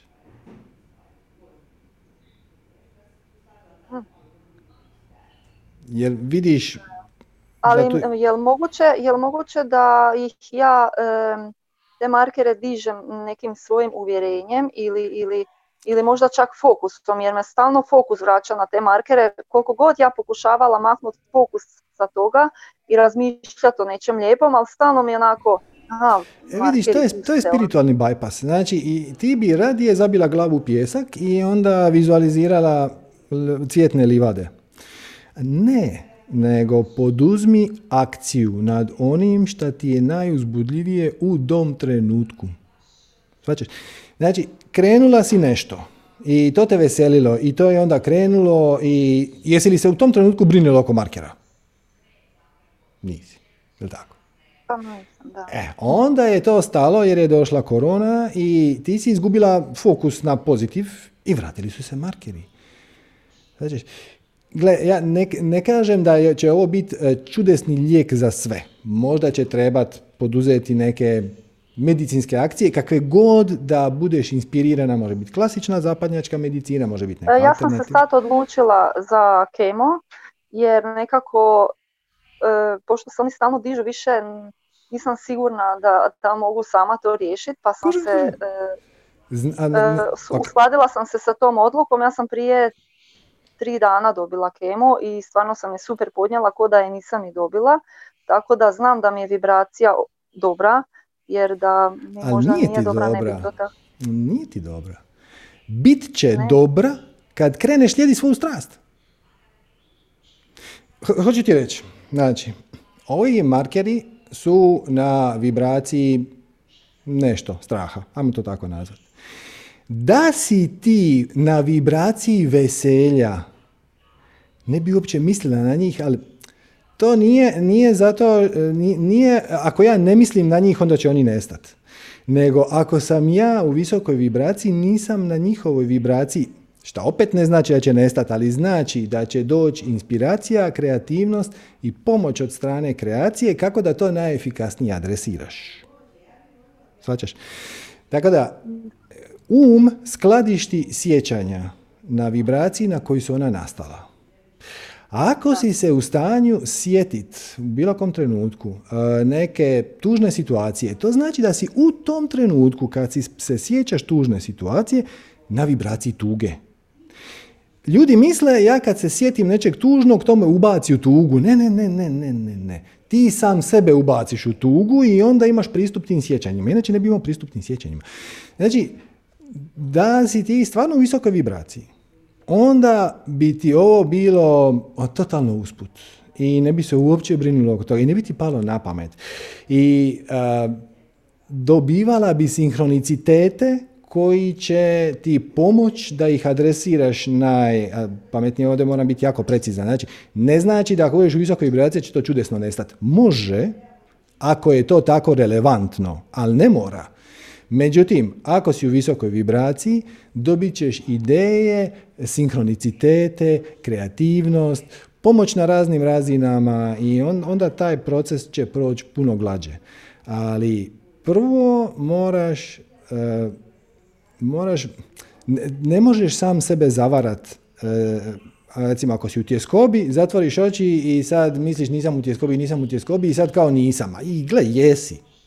sad će, Jedini ja način nekako mislim da nisam, nemam ni straha, ni brige, ni ništa, ali, ali ne kako bi, kako bi opisala, kako bi opisala to svoje kako bi opisala to svoje stanje? Jesi li u stanju veselja? Kaži, Nekako kad kažeš, sam u miru. Samo miru. Jesi li sigurna da je to duboki mir koji te ispunjava, a da nije samo neka vrsta apatije? Da nisi samo odustala. Svačaš? E, da, to sam se isto pitala, da li sam otpustila ili sam odustala. Sam ono rekla u jednom trenutku, a brate mili, ako je moja duša odabrala otići, evo, da si otpustila, tu, da si otpustila, ne bi se toga sjetila samu sebe pitat. Znači, kad nešto otpustiš, onda to više jednostavno nemaš. I onda se ne pitaš ili ja to imam ili nemam, nego samo, samo toga nema. E, znači, ti si odlučila uh, zakopati to. To je apatija, ja to ne mogu ništa napraviti. Uh, šta ima veze, tako je, kako je, tu se ništa ne može napraviti. To je apatija. Ona graniči sa depresijom. I to nije, ona je duboki spiritualni mir o kojem pričaju mudraci na jako, jako visokim stanjima svijesti, gdje ti, kad taj mir proizlazi iz tvoje spoznaje, ali ono jasne spoznaje, spoznaje koju ti vidiš očima, da je sve na svijetu upravo tako kako treba biti. I da apsolutno svatko od nas dobiva personalizirane izazove i pojedinačno i kolektivno. I da. znaš, ono, postoji eh, Ram Dass, ne znam se znaš za Ram Dass, Ram Dass je jedan spiritualni američki učitelj, eh, moderni, umre pred par godina, dvije, tri, tako nešto. I onda on kaže, on ti, je, on ti je bio nekakav profesor sociologije ili filozofije na Harvardu ili ovako nešto i onda se je zaljubio, otišao u Indiju i tamo je našao na nekakav budizam ili tako nešto i pronašao nekog svog učitelja, nekog babu i onda je s njim proveo nekoliko godina i sad kaže, e, još je bio svjež tamo, samo par tjedana i jedan dan taj njihov guru da, krene u šetnju i sad svi učenici idu za njim. I sad oni šetaju kroz šumu, šetaju, šetaju, šetaju, niko nema pojma niti ide, niti je važno, on šeta, on ide za njim. Jednom trenutku on dođe na nekakav brežuljak, se popne, oni se svi popnu za njim i dole kaže neko je selo, majko moja, ono najgora prljava Indija, a ono djeca plaću, a ono blata do koljena, smeća, bolest, ja, ono užas. I ovaj njegov guru gleda dole i kaže, jel vidite, Jel vidite kako je sve to prekrasno i suze mu se spuštaju niz oči? Sad kaže Ramdas, ja njega gledam. Je on normalan? Ja dole ne vidim ljepotu i savršenstvo, ja dole vidim jad i bijedu i glad i bolest i siromaštvo i, i ono, a to je e, taj mir, taj uvid da je sve upravo kako treba biti. I riječnikom tog babe, ali može, mi koristimo drugu terminologiju, oni samo rješavaju svoju karmu. Ali to je samo način kako ćeš formulirati e, činjenicu da imamo personalizirano iskustvo koje je upravo skrojeno za nas i svi izazovi koji nam dolaze, dolaze tu da nas upute na našu pravu prirodu. I tvoja prava priroda nije apatija. Tvoja prava priroda nije ono, oh, well, šta ima veze. Možda ću doživjeti sutrašnji dana, možda i ne. Ne, da, tvoja prava priroda je sreća i veselje i ono, ako već i neću doživjeti sutrašnji dan, idem napraviti maksimum od ovog dana koji imam danas. I onda, onda ti kreacija da još jedan, i onda još jedan, i onda još jedan. u nekom trenutku uh, ti dođeš na neki taj test marker, onda oni kažu, uh, pa ovo je značajno bolje. Pa tako... uh Da. Tako, tako i radim, nekako pokušavam ono kroz dan čim više raditi šta me ispunjava, ali me stalno fokus vraća da, da možda nisam neko uvjerenje riješila pa da to uvjerenje ostalo negdje u meni pa ih diže. Možda. E, Možda, ali... Da, ali ne, ne mogu dokučiti šta je. Nema ti to veze, gle. da li je strah, jer straha više nemam, znači strah nemam. Okay. Znači strah ih ne diže. Strah je emocija i emocije dolaze iz naših definicija uvjerenja. Zapravo pitanje koje ti postavljaš je koliko ja uvjerenja moram riješiti da bi bila na miru? Tako? Možemo li to tako formulirati? Ili koja uvjerenja? Koja uvjerenja? Da, više koje uvjerenja jer sve, mislim da sam ih sve riješila i... Ona, nisi nikad sve riješila. ne brini, uvijek kreacija. Na, na ovu, znam, ali na ovu temu što se ovo tiče zdravlja. Da, da, da, ali, samo ti hoću reći, ova tema je sporedna. Ovo je samo signalna lampica u autu. Znači, kad voziš auto, onda se upali crvena lampica. Nije lampica problem, nego je problem što nemaš ulja u motoru. Znači, lampica je samo... E, tako da emocija je lampica. Uvjerenja su elektronika koja upali tu lampicu, neki senzor u motoru, ali ono što je pravi problem, što treba adresirati je što nema ulja. E, znači, nije pitanje koje ja sve to negativno uvjerenje imam, imat ćeš ih do kraja života. Znači, to nije bitno. Pitanje, nije to bitno. Ono što je bitno je, koje me uvjerenje spriječava u tome da slijedim svoju strast danas, sad, odmah. Sad kad spustimo, ovaj, kad završi satsang, a, ja ću se zahvaliti za donaciju, bla, bla, bla, sve će to biti u redu, na Zoom će napisat e, meeting has ended i tako dalje. E onda, koji je, šta je najuzbudljivija stvar koju možeš napraviti u tom trenutku? I onda će ti pas na da bi ti nešto. E, da li imaš, ne, da li imaš negativnu emociju oko poduzimanja te konkretne akcije? Znači, gledaš uvijek u svjetlo. Gledaš u svjetlo, spiritualno svjetlo. Ono šta bi ja, šta je izraz moje duše? Ako možeš poduzeti na akciju, na tom stvari koja ti je najuzbudljivija, poduzmeš je. Ako ne možeš, odnosno osjećaš nelagodu, kočnicu, pojavi se misao je, ali ja nisam dovoljno dobra, školovana, napredna, mlada, stara, ne bla bla bla bla, šta već, e, onda to adresiraš. Znači, to ti je kao da nosiš veliku vreću smeća na leđima, onu ogromnu vreću smeća, koja je ono šira od tebe duplo. I sad želiš proći kroz neka vrata i držiš tu vreću i ideš proći kroz vrata i ne ide, jer vreća zapinje. Koliko smeća trebaš izvaditi da bi prošao kroz vrata? To je pitanje. Neko, neko, šta je sve u vreći? U vreći ima more toga i ne, neke od tih stvari neš adresira do kraja života. I to je u redu. Nego, meni ne ide mi, ne mogu proći kroz vrata. Ok, onda spustiš vreću na pod i izvadiš dva uvjerenja. Možeš sad, malo je lakše, ali još uvijek zapinje. Izvadiš još dva i onda prođeš. I to je to. Prošao si. I onda nastaviš to raditi i za dva dana ili dva sata ili dva mjeseca ili dvije godine se namjesti neka druga situacija u kojoj opet sa tom vrećom smeća na svojim leđima ne možeš proći jer su ta vrata malo uža. I onda opet zaroniš u vreću i izvadiš dva najveća i prođeš. I svačaš i ideš kroz vrata, ali ono što je bitno, gledaš u svjetlo, gledaš u ono što želiš. Ne gledaš u ono što ne želiš i ne gledaš koja ja sve negativne uvjerenja imam. Gle, imaš toliko negativnih uvjerenja, mislim svi mi, sam proces bivanja čovjekom ti nosi more negativnih uvjerenja koja su, gle, dokle god ti ne smetaju, nema veze. Da, ja sam nekako mislila, pošto se oni dižu svako malo, da je negdje neko uvjerenje ostalo koje, koje stvara tu blokadu i onda stalno kopam, kopam. Ali ti se stalno vraćaš na bolest. Pusti bolest. Odnosno, pa zato jer hoću riješiti kao uvjerenja i da me pusti jedan put na miru više. I ja ti kažem kako ćeš to riješiti. Odnosno, kako ćeš, ne kažem da će ovo mirakulozno riješiti sve probleme, možda hoće, možda hoće. Ne mora značiti ali doćeš u kontakt sa inspiracijom i sa svim informacijama koje ti treba da to adresiraš na najjednostavniji mogući način, uključivo i to da će se to mirakulozno riješiti, i uključivo i pazi ovo, da će se riješiti na način da ti više se uopće nećeš sjećati da si to ikad imala.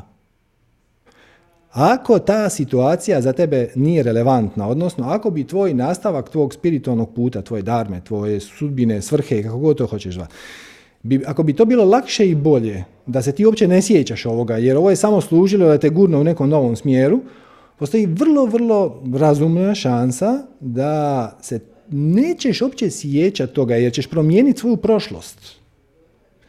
Ali ajmo ne ići toliko daleko. Ovo služi da te trgne da gledaš u željenom smjeru. Koži, tajna promjene je u tome da gradiš novo, a ne da popravljaš staro. Jer kad popravljaš staro, staro cvjeta. To je kao da zaljevaš korov. E, ma kako da ja se riješim ovog korova, ideš okolo i zaljevaš ga, onda on raste. Nemoj ga zaljevati, zaljevaj ono pa znam da je tu. znam da je tu i nekako me to onda smara. Ok, evo, moja, moja sugestija je, moja sugestija, gle, ja, ja nisam siguran da li si ti ovu stanju implementirati. Ali vidim da jesi i vidim da je jedina stvar koja te spriječava u tome da to uspješno implementiraš ta šta ne vjeruješ da bi to radilo. Odaberi u što ćeš vjerovat. Jedan put je fokusirati se na bolest. I puno ljudi će ti reći da je to najbolji mogući put. Prvo ti to riješi, onda ćemo sve ostalo. I taj put je valjan. On je vrijedan sam po sebi, nije on pogrešan. On, on te vodi tamo gdje te vodi. Ok. I imaš drugi put koji kaže slijedi svoju strast. I sinhroniciteti će te voditi između ostalog i tamo gdje moraš biti da bi riješila ono što te spriječava da se baviš svojom strasti. Hoću ti reći, ako je tvoja strast pjevanje. A, imali smo prije, nije uopće važno. Kreneš pjevat i onda kroz pjevanje upoznaš osobu koja će ti reći ono, ha, ja sam imala istu tu situaciju sa zdravljem i ja sam ti otišla ovoj ženi. Da, da, kužem. E, znači, taj put slijedi svoju strast uključuje i sva rješenja za situacije koje te spriječavaju u tome da slijediš svoju strast. Ključno je samo prepoznati i shvatiti da ovo ti zapravo je sinkronicitet koji te upućuje na to da ne radiš ono što te veseli. Previše si fokusirana na neželjeno, a premalo na željeno. Balans će se dogoditi sam. Nije ideja zabiti glavu u pjesak, praviti se da se to ne događa. I samo je ideja da da budeš sretna i ispunjena i mir o kojem ti pričaš meni više zvuči na apatiju. To nije onaj duboko ispunjenje i spoznaja da je sve upravo tako kako treba biti. E, to nije to. Ja nisam ni sama, nisam ni sama znala šta se desilo dok su se oni opet digli, dok sam ja uh, ono rekla brate mili, ako mi je suđeno, neka odem i strah je samo nestao je. I onda nisam znala da sam otpustila ili, ili sam se suočila sa strahom šta se desilo, ali sam bila samo u miru. Samo sam osjećala mir. I svaki dan isto. I, Ali idem raditi je, metode... je li to mir koji te ispunjava ili je to mir koji je ravnodušan? Dakle, u, u redu je ne bojati se smrti. Mislim, to je super. Ako, ako je ova situacija služila tome da se ti uh, riješiš svog straha o smrti, to je fantastično. I sad, kad si to riješila, idemo na korak dva. A korak dva je, ok, ali čime ti želiš doprinijeti svijetu? Koja je tvoja strast, koja je tvoje veselje, e, koja je kako mu želiš pomoć, e, kojim ljudima želiš donijeti neku ljepotu, šta je iz, izričaj, kreativni izričaj tvoje duše, svačeš. I to počni slijediti. Ne zanemarujući ovo prvo, da ne kažem ja ono sad javi doktoru da se više neš nikad vratiti. Ne, ne, ne, ne, ne. Samo dodaj na situaciju koju već imaš, veselje, radost, sreću i vidi kamo će te to odvest. Ali bit ćeš šokirana. Iće onoliko brzo kolika je tvoja razina sposobnosti da se predaš situaciji. I to što si se riješila strah od smrti je velika stvar. Velika je stvar. Ali nije dovoljno. Treba slijediti svu strast, treba imati, biti ispunjen iznutra, treba imati svrhu i smisao, treba, znači, i treba dokazati sad će ostaviti u debele navodnike ne moraš nikom ništa dokazati. Ali ako debele navodnike, dokazat kreaciji da tvoj život ovdje ima svrhu, smisao i vrijednost. Znači ne moraš, zato što samim svojim bivanjem dokazuješ da je kreacija već zaključila da tvoje bivanje ovdje ima svrhu smisao, jer da nema ne bi te bilo. Svemir je izuzetno efikasan, nema ni jednog dijelića, ni viška, ni manjka.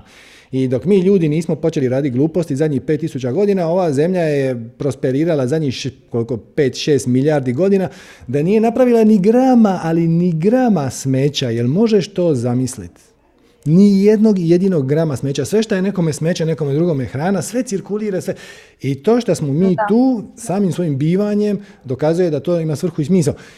I jedna od tih je bila da se uh, otkočiš i da počneš slijediti svoju strast. Ako je ova bolest služila da se oslobodiš straha od smrti da bi mogla slijediti svoju strast, to je fantastično. Zvačaš.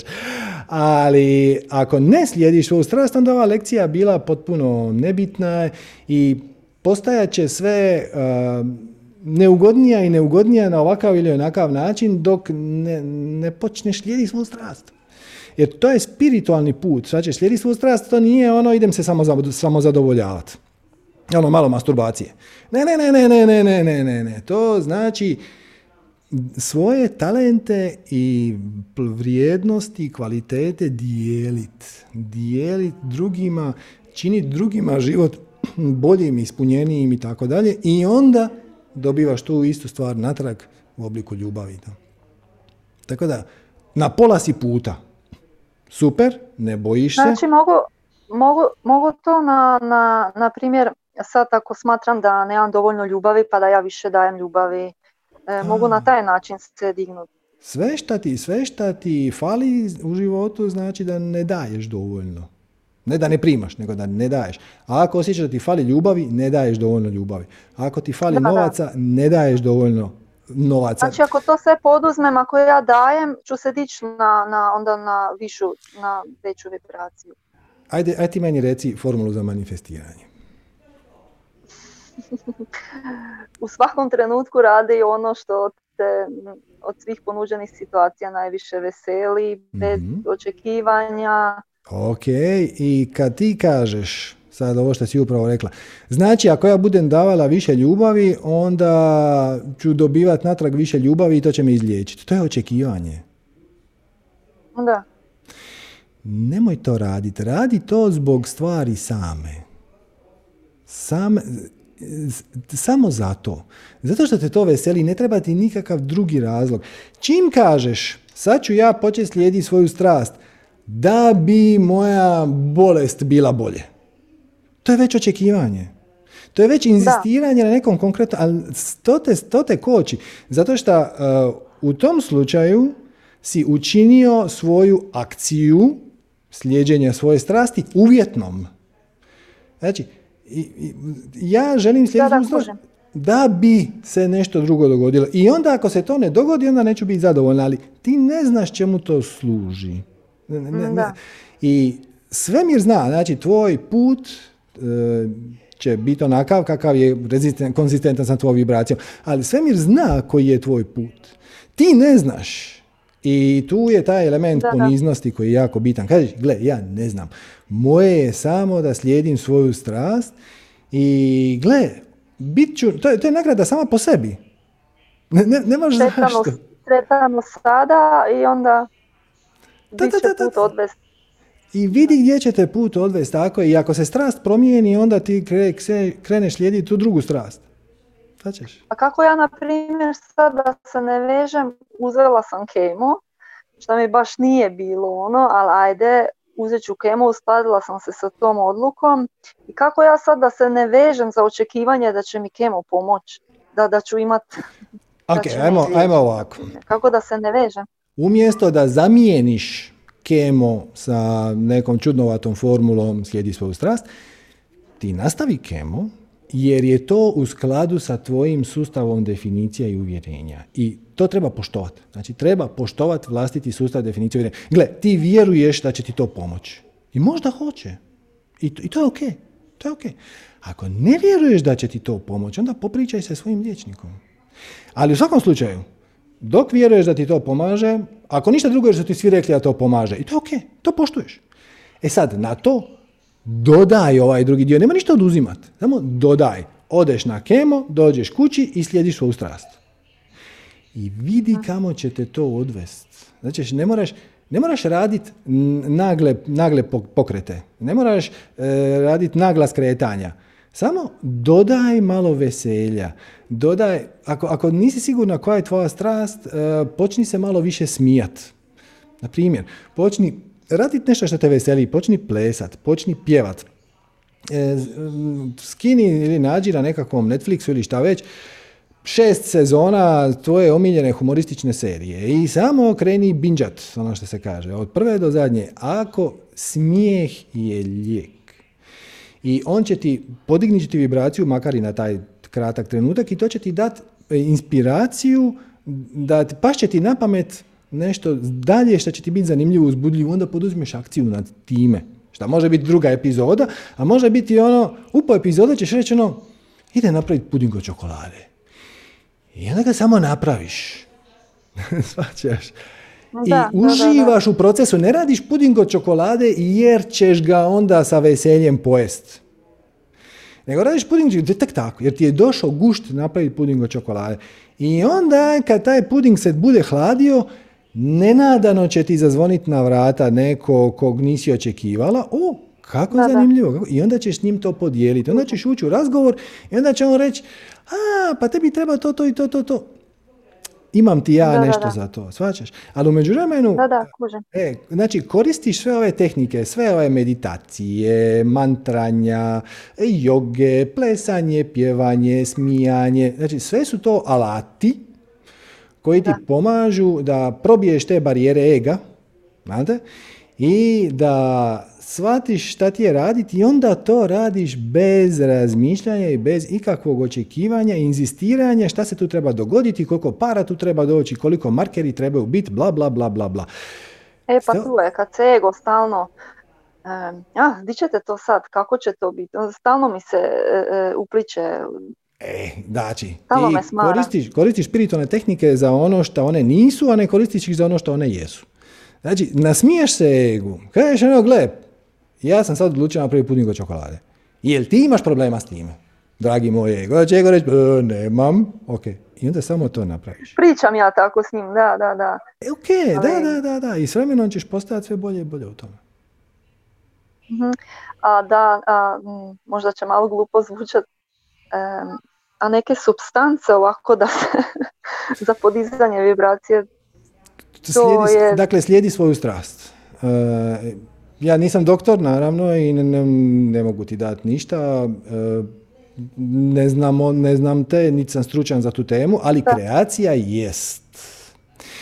I ako ti kroz slijeđenje svoje strasti dođeš do nekog ko ti kaže imam ja nešto, znaš šta, malo će ti čudno zvučati, ali meni je pomoglo i preporučiti akupunkturu, ajurvedu, uh, ulje od neke biljke, bla, bla, bla, bla.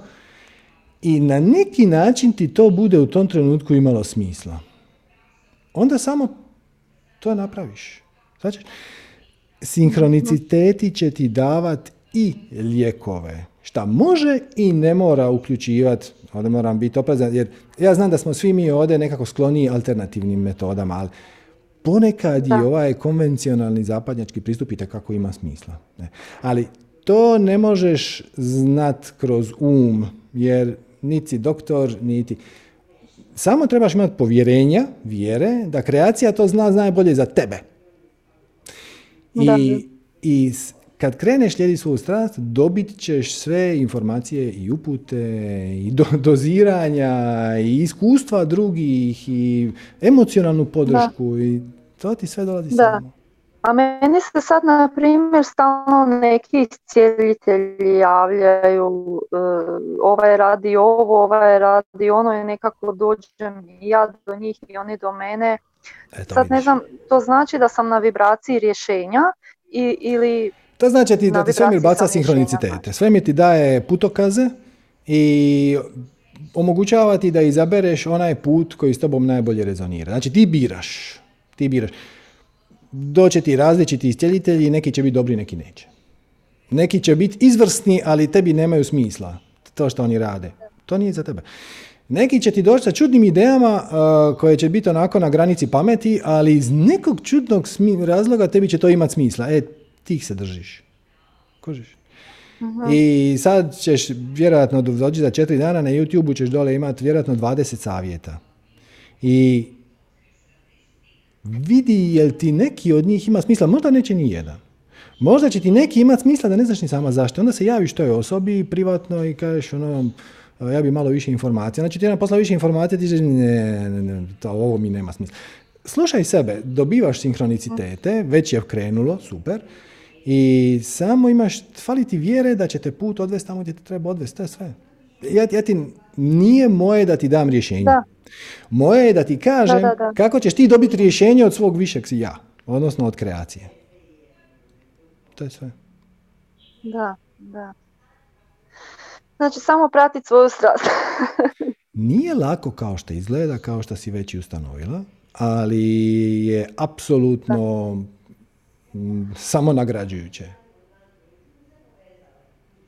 Da, pa dobro, ali se e, ta, to slijeđenje svoje strasti može tim metodama, tehnikama za dizanje vibracije zamijeniti ili baš mora biti... Ne može se zamijeniti, može se podržati. Znači, meditacija će ti pomoć da probiješ maglu svog ega.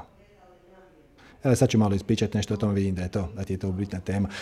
E, Gle, kako bi ti rekao, ja, ako si došla po medicinski savjet, ja ti to ne mogu dati. I ono što ti ja mogu dati je reći da kreneš, slijedi svoju strast. Slijedi svoju strast. Osvijestiš ono što te u tome koči. I uh, riješiš samo to što ti treba da se otkočiš. I onda će se put pokrenuti sam. I dobit ćeš sve što ti treba. Znači, Možeš ti to. Uvjerenja nisu toliko bitna. Ja sam do sad mislila da ja imam neko uvjerenje. O Bože, jesu.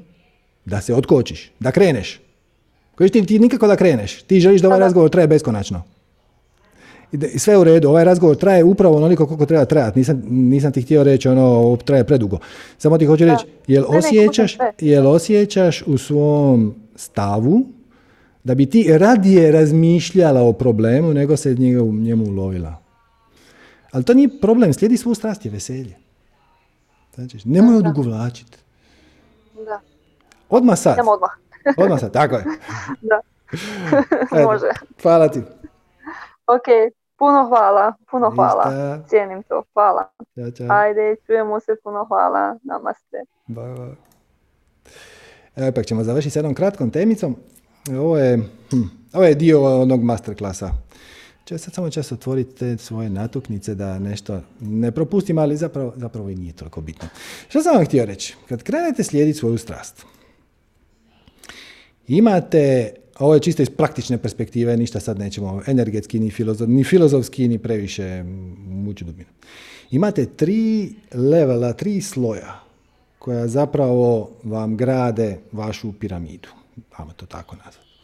Znači na najdoljem sloju, možemo ga nazvati materijalni sloj. To vam je know-how. Znači tu vam je uh, sve vještine koje vam trebaju da biste vi svoju strast, koja god ona da već jest, mogli prakticirati. Ono, doslovno, ako ste slikar, kako se miješa u boje. Znači, kompletan know-how spada u najdonji dio. Također tu vam spada i recimo financijska pismenost. I sve ove stvari popratne koje na primjer kako osnovati firmu, da li imate obrt ili firmu ili udrugu, kako plaćati poreze, gdje se prijaviti, kako otvoriti račun u banci. To je sve ovaj najniži dio. I za njega imate more literature. Knjige, knjige su napisane za svako tih tema. I kako se vodi projekt i project management. I onda ćete jedan dan doći otvoriti obrt, onda ćete vam oni reći da li želite poticaje za samozapošljavanje. Ti će reći, o da, kako ne, šta je to? I onda će ti oni reći moraš napraviti poslovni plan, ti će reći, uf, poslovni plan, šta je to, nisam to nikad radio. Sve je to taj prvi dio. Okay. Tu vam je zapravo um, ideja tog, ajmo reći, prvog dijela je uh, kako raditi neki, neki posao. Znači, kako? Know-how. Okay. Na drugom levelu, to vam je, ajmo reći, mentalni dio. Tu vam je ideja koju vam promoviraju razni uh, motivacijski učitelji, a to vam je sve ti je u glavi. Sve ti je u glavi. Znači, e, stav je najvažniji. Trebaš imati pozitivan stav, e, uvjerenje, uspjeh. Onda će vam oni pričati o tome da moraš imati disciplinu. Mnogi od njih će vam govoriti e, kako ovaj, se moraš, ne znam, dizati rano ujutro. I sve te stvari koje vam grade vaš stav prema vašem poslu. To je taj mentalni dio. I na najvišem nivou imate spiritualni dio. Ideja je da povežeš spiritualni dio sa materijalnim i da potpuno ignoriraš mentalni. To se zove kanalizirat samog sebe. Um je problem. E sad, prošli put smo pričali, ja sad e, neću ući jako puno u tu detalje, možete, kad bude masterclass iću malo više u detalje. E, um se sastoji od tri dijela prema indijskoj tradiciji. I treći ćemo sad zanemariti, to je ahamkara, to ćemo pričati drugi put. Druga dva su an manas i budi. Manas je čavrljajući um. To je ovaj koji stalno nešto koca. Joj, pa je, hoću li ja to znat, pa nisam dovoljno dobar, pa šta ako uspije, pa šta ako ne uspije, pa će li to raditi, pa šta ako... Bla, bla, bla, bla, bla, bla, bla. Budi je intelekt. I on vam pomaže da vi uzmete neki zadatak, tipa napraviti poslovni plan, raspitate se, naučite kako se to radi, e, razbijete ga na manje dijelove i on vam pomaže. Znači, budi kao intelekt zapravo spada u najdonji sloj, u ovaj know-how. Manas spada u ovaj mentalni srednji sloj i to, to je ono čime se vi zapravo borite. Znači, to je, to je jedini neprijatelj. Taj, taj kocajući um koji stvara nepotrebne labirinte kroz koje se ti gubiš i stalno je to u nekoj crnoj magli i ti stalno ne, se pitaš da li da ide novim putem, da ide novim putem, a ovo bi bilo bolje, ovo ne bi bilo bolje. On će vas zamuljat. Spiritualni dio, odnosno vaša strast, vaše veselje, ono što vam izlazi iz srca, ono kako biste vi htjeli usrećiti druge, ono što biste vi rado dijelili, vaši talenti, to vam je svjetlo vašeg spirita. Cijela ideja je da cijelo vrijeme gledaš u svjetlo. Znači, ravnaš se po svjetlu. To što si u labirintu manasa. Jer pazi, manas ne možeš ugasiti. Zato što manas je vezan na osjetila. Manas, čavrljajući, možeš ugasiti u meditaciji, ali samo zato što kad si u dubokoj meditaciji više nisi vezan na osjetila. Čim se vrate osjetila, čim počneš slušat, gledat, eh, mirisat i da, mana se odmah aktivira i njega ne, ne možeš ga ugasiti. Možeš ga ignorirati tako što se ne ravnaš po njemu, ne ravnaš se po toj crnoj maglici, labirintu, nedoumica, strahova, briga i frustracije, nego gledaš cijelo vrijeme u svjetlo i ideš prema svjetlu, to je tvoje spiritualno svjetlo. Znači, ta tvoja strast kanaliziraš je, odnosno uzemljiš je kroz know-how. Znači, ti želiš slikat. Ok, sad ću ja slikat. I onda dođe ovaj materijalni dio koji kaže, čekaj, platno, kistovi, tehnika. Mislim, treba znati to, ono, vježba se to. Jel? Nije sad da uzmeš papir i budeš Picasso. e, znači, to se vježba, sve je to na neki način uključeno u ovaj materijalni dio. Ti uzemljiš svoj spirit direktno probiješ kanal kroz manas koji kaže e, ali ti to ne možeš, ti to možeš, bla, bla, bla, a šta ako dođe, a šta ako ne dođe, će biti para, neće biti para, pa će me prijatelji osuđivati, pa će me žena ostaviti, pa će mi čer postati influencerica i to sve skupa. To su gluposti, to ti, to ti samo ne treba. I prepoznaš te svoje ograničenja i onda odlučiš nastavi slijediti svoje svjetlo svejedno, po putu možeš počistiti neko uvjerenje, a možeš jednostavno kroz njega i probiti. Ja neću biti dovoljno uspješan. E dobro, nećeš. I šta onda? A onda Manas kaže, je, ali ovo djelo nije dovoljno dobro. I nije. I neće nikad biti. Uvijek može bolje. Može. Biće bolje sutra. Možda i neće. Možda će sutra biti još gore. Pa će za šest mjeseci bolje. Šta ima veze? Ja slijedim svoju strast zbog strasti same, jer to je izričaj mog spirita. Probiješ kanal kroz mentalni dio, kroz tu maglicu, kroz tu maglu uma, labirint nedoumica. To se samo, samo to makneš sa strane i uzemljiš svoj spirit, odnosno svoj, svoje veselje kroz akciju. I opet napominjem, znači budi, odnosno intelekt, zapravo ti pomaže da to uzemljiš. I on će ti reći ono, e, šta je efikasnije, šta je bolje, možda bih trebao napraviti web stranicu, možda bih trebao imati kanal na Instagramu, to, to, to je sve stvar budija. Budi se neće miješati direktno. Budija ti moraš pitati, ono, znači ti kažeš, ono, hm, ja sam slikar i ja bi sad neko promovirao svoj rad. Šta je najefikasnije, šta je najbolje, šta drugi rade? I onda kreneš istraživati, onda sjedneš za svoj kompjuter i onda surfaš, onda shvatiš da neki koriste Instagram, neki su koristili web stranicu, neki koriste neki gotov eh, web proizvod gdje samo trebaš uploadati svoje slike, to će ti pomoći budi. A ovaj manas, a šta će reći muž, a šta će reći djeca, a šta ako ja budem preuspješna i onda od silne količine para koje će mi doći budem na meti reketara. Mm. Možda, ali ne sutra, ni ne danas. I recite meni kako te to spriječava da ti sad ekstrali nacrtaš to šta ti ti htio nacrtati. Ako te ne spriječava, onda samo to napravi zbog akcije same. Zbog akcije same. Koliko uvjerenja moraš skiniti s leđa? Upravo onoliko koliko ti treba da to napraviš sad. to je sve. Pusti sad šta će biti za šest godina i šest mjeseci. To je to. Probiješ kanal kroz manas, zanemariš mentalni dio, pri čemu intelekt spada u materijalni dio, prebacili smo ga, probiješ se kroz, samo ignoriraš tu svoju maglicu, strahova, tjeskoba, projekcija budućnosti i ja nisam uspješan i mene lova neće i ja nemam sreće u životu, samo to zanemariš i napraviš ono što ti spirit kaže da bi ti trebao napraviti. I to je sve. I malo više o tome iz malo druge perspektive ćete dobiti sutra od Sanje Ines u šarenom šatoru, odnosno ako gledate snimku, to je petak 24. Znači ako gledate snimku, onda potražite vjerojatno snimku na našem kanalu a svi ostali pozvani ste isto vrijeme, e, link će biti na našim kanalima, ali evo, cli.re kroz šareni šator, to vam je za Zoom i cli.re kroz šareni šator YouTube, to vam je um, YouTube streaming, bit će super zanimljivo, pričamo o tantri, pričamo ovaj seksualni dio, možda će se samo ukrzniti, a možda čak i ne, jer tantra je puno šire i puno zanimljivija i tako da, svi ste pozvani, bit će super. Hvala vam lijepa na vremenu i pažnji, što ste, ovo, što ste zajedno s nama napravili ovaj slavljenički 30. sam sa Serđom. Nadam se da vam je bilo korisno i zanimljivo. Naravno, ovaj program je kao i uvijek besplatan. Ako vam je bilo korisno i zanimljivo, eto, zamolit ćemo vas da nas podržite nekom donacijom kako bi ovo moglo nastaviti funkcionirati u istom formatu koji mi osobno smatramo da je od najveće moguće koristi za svih.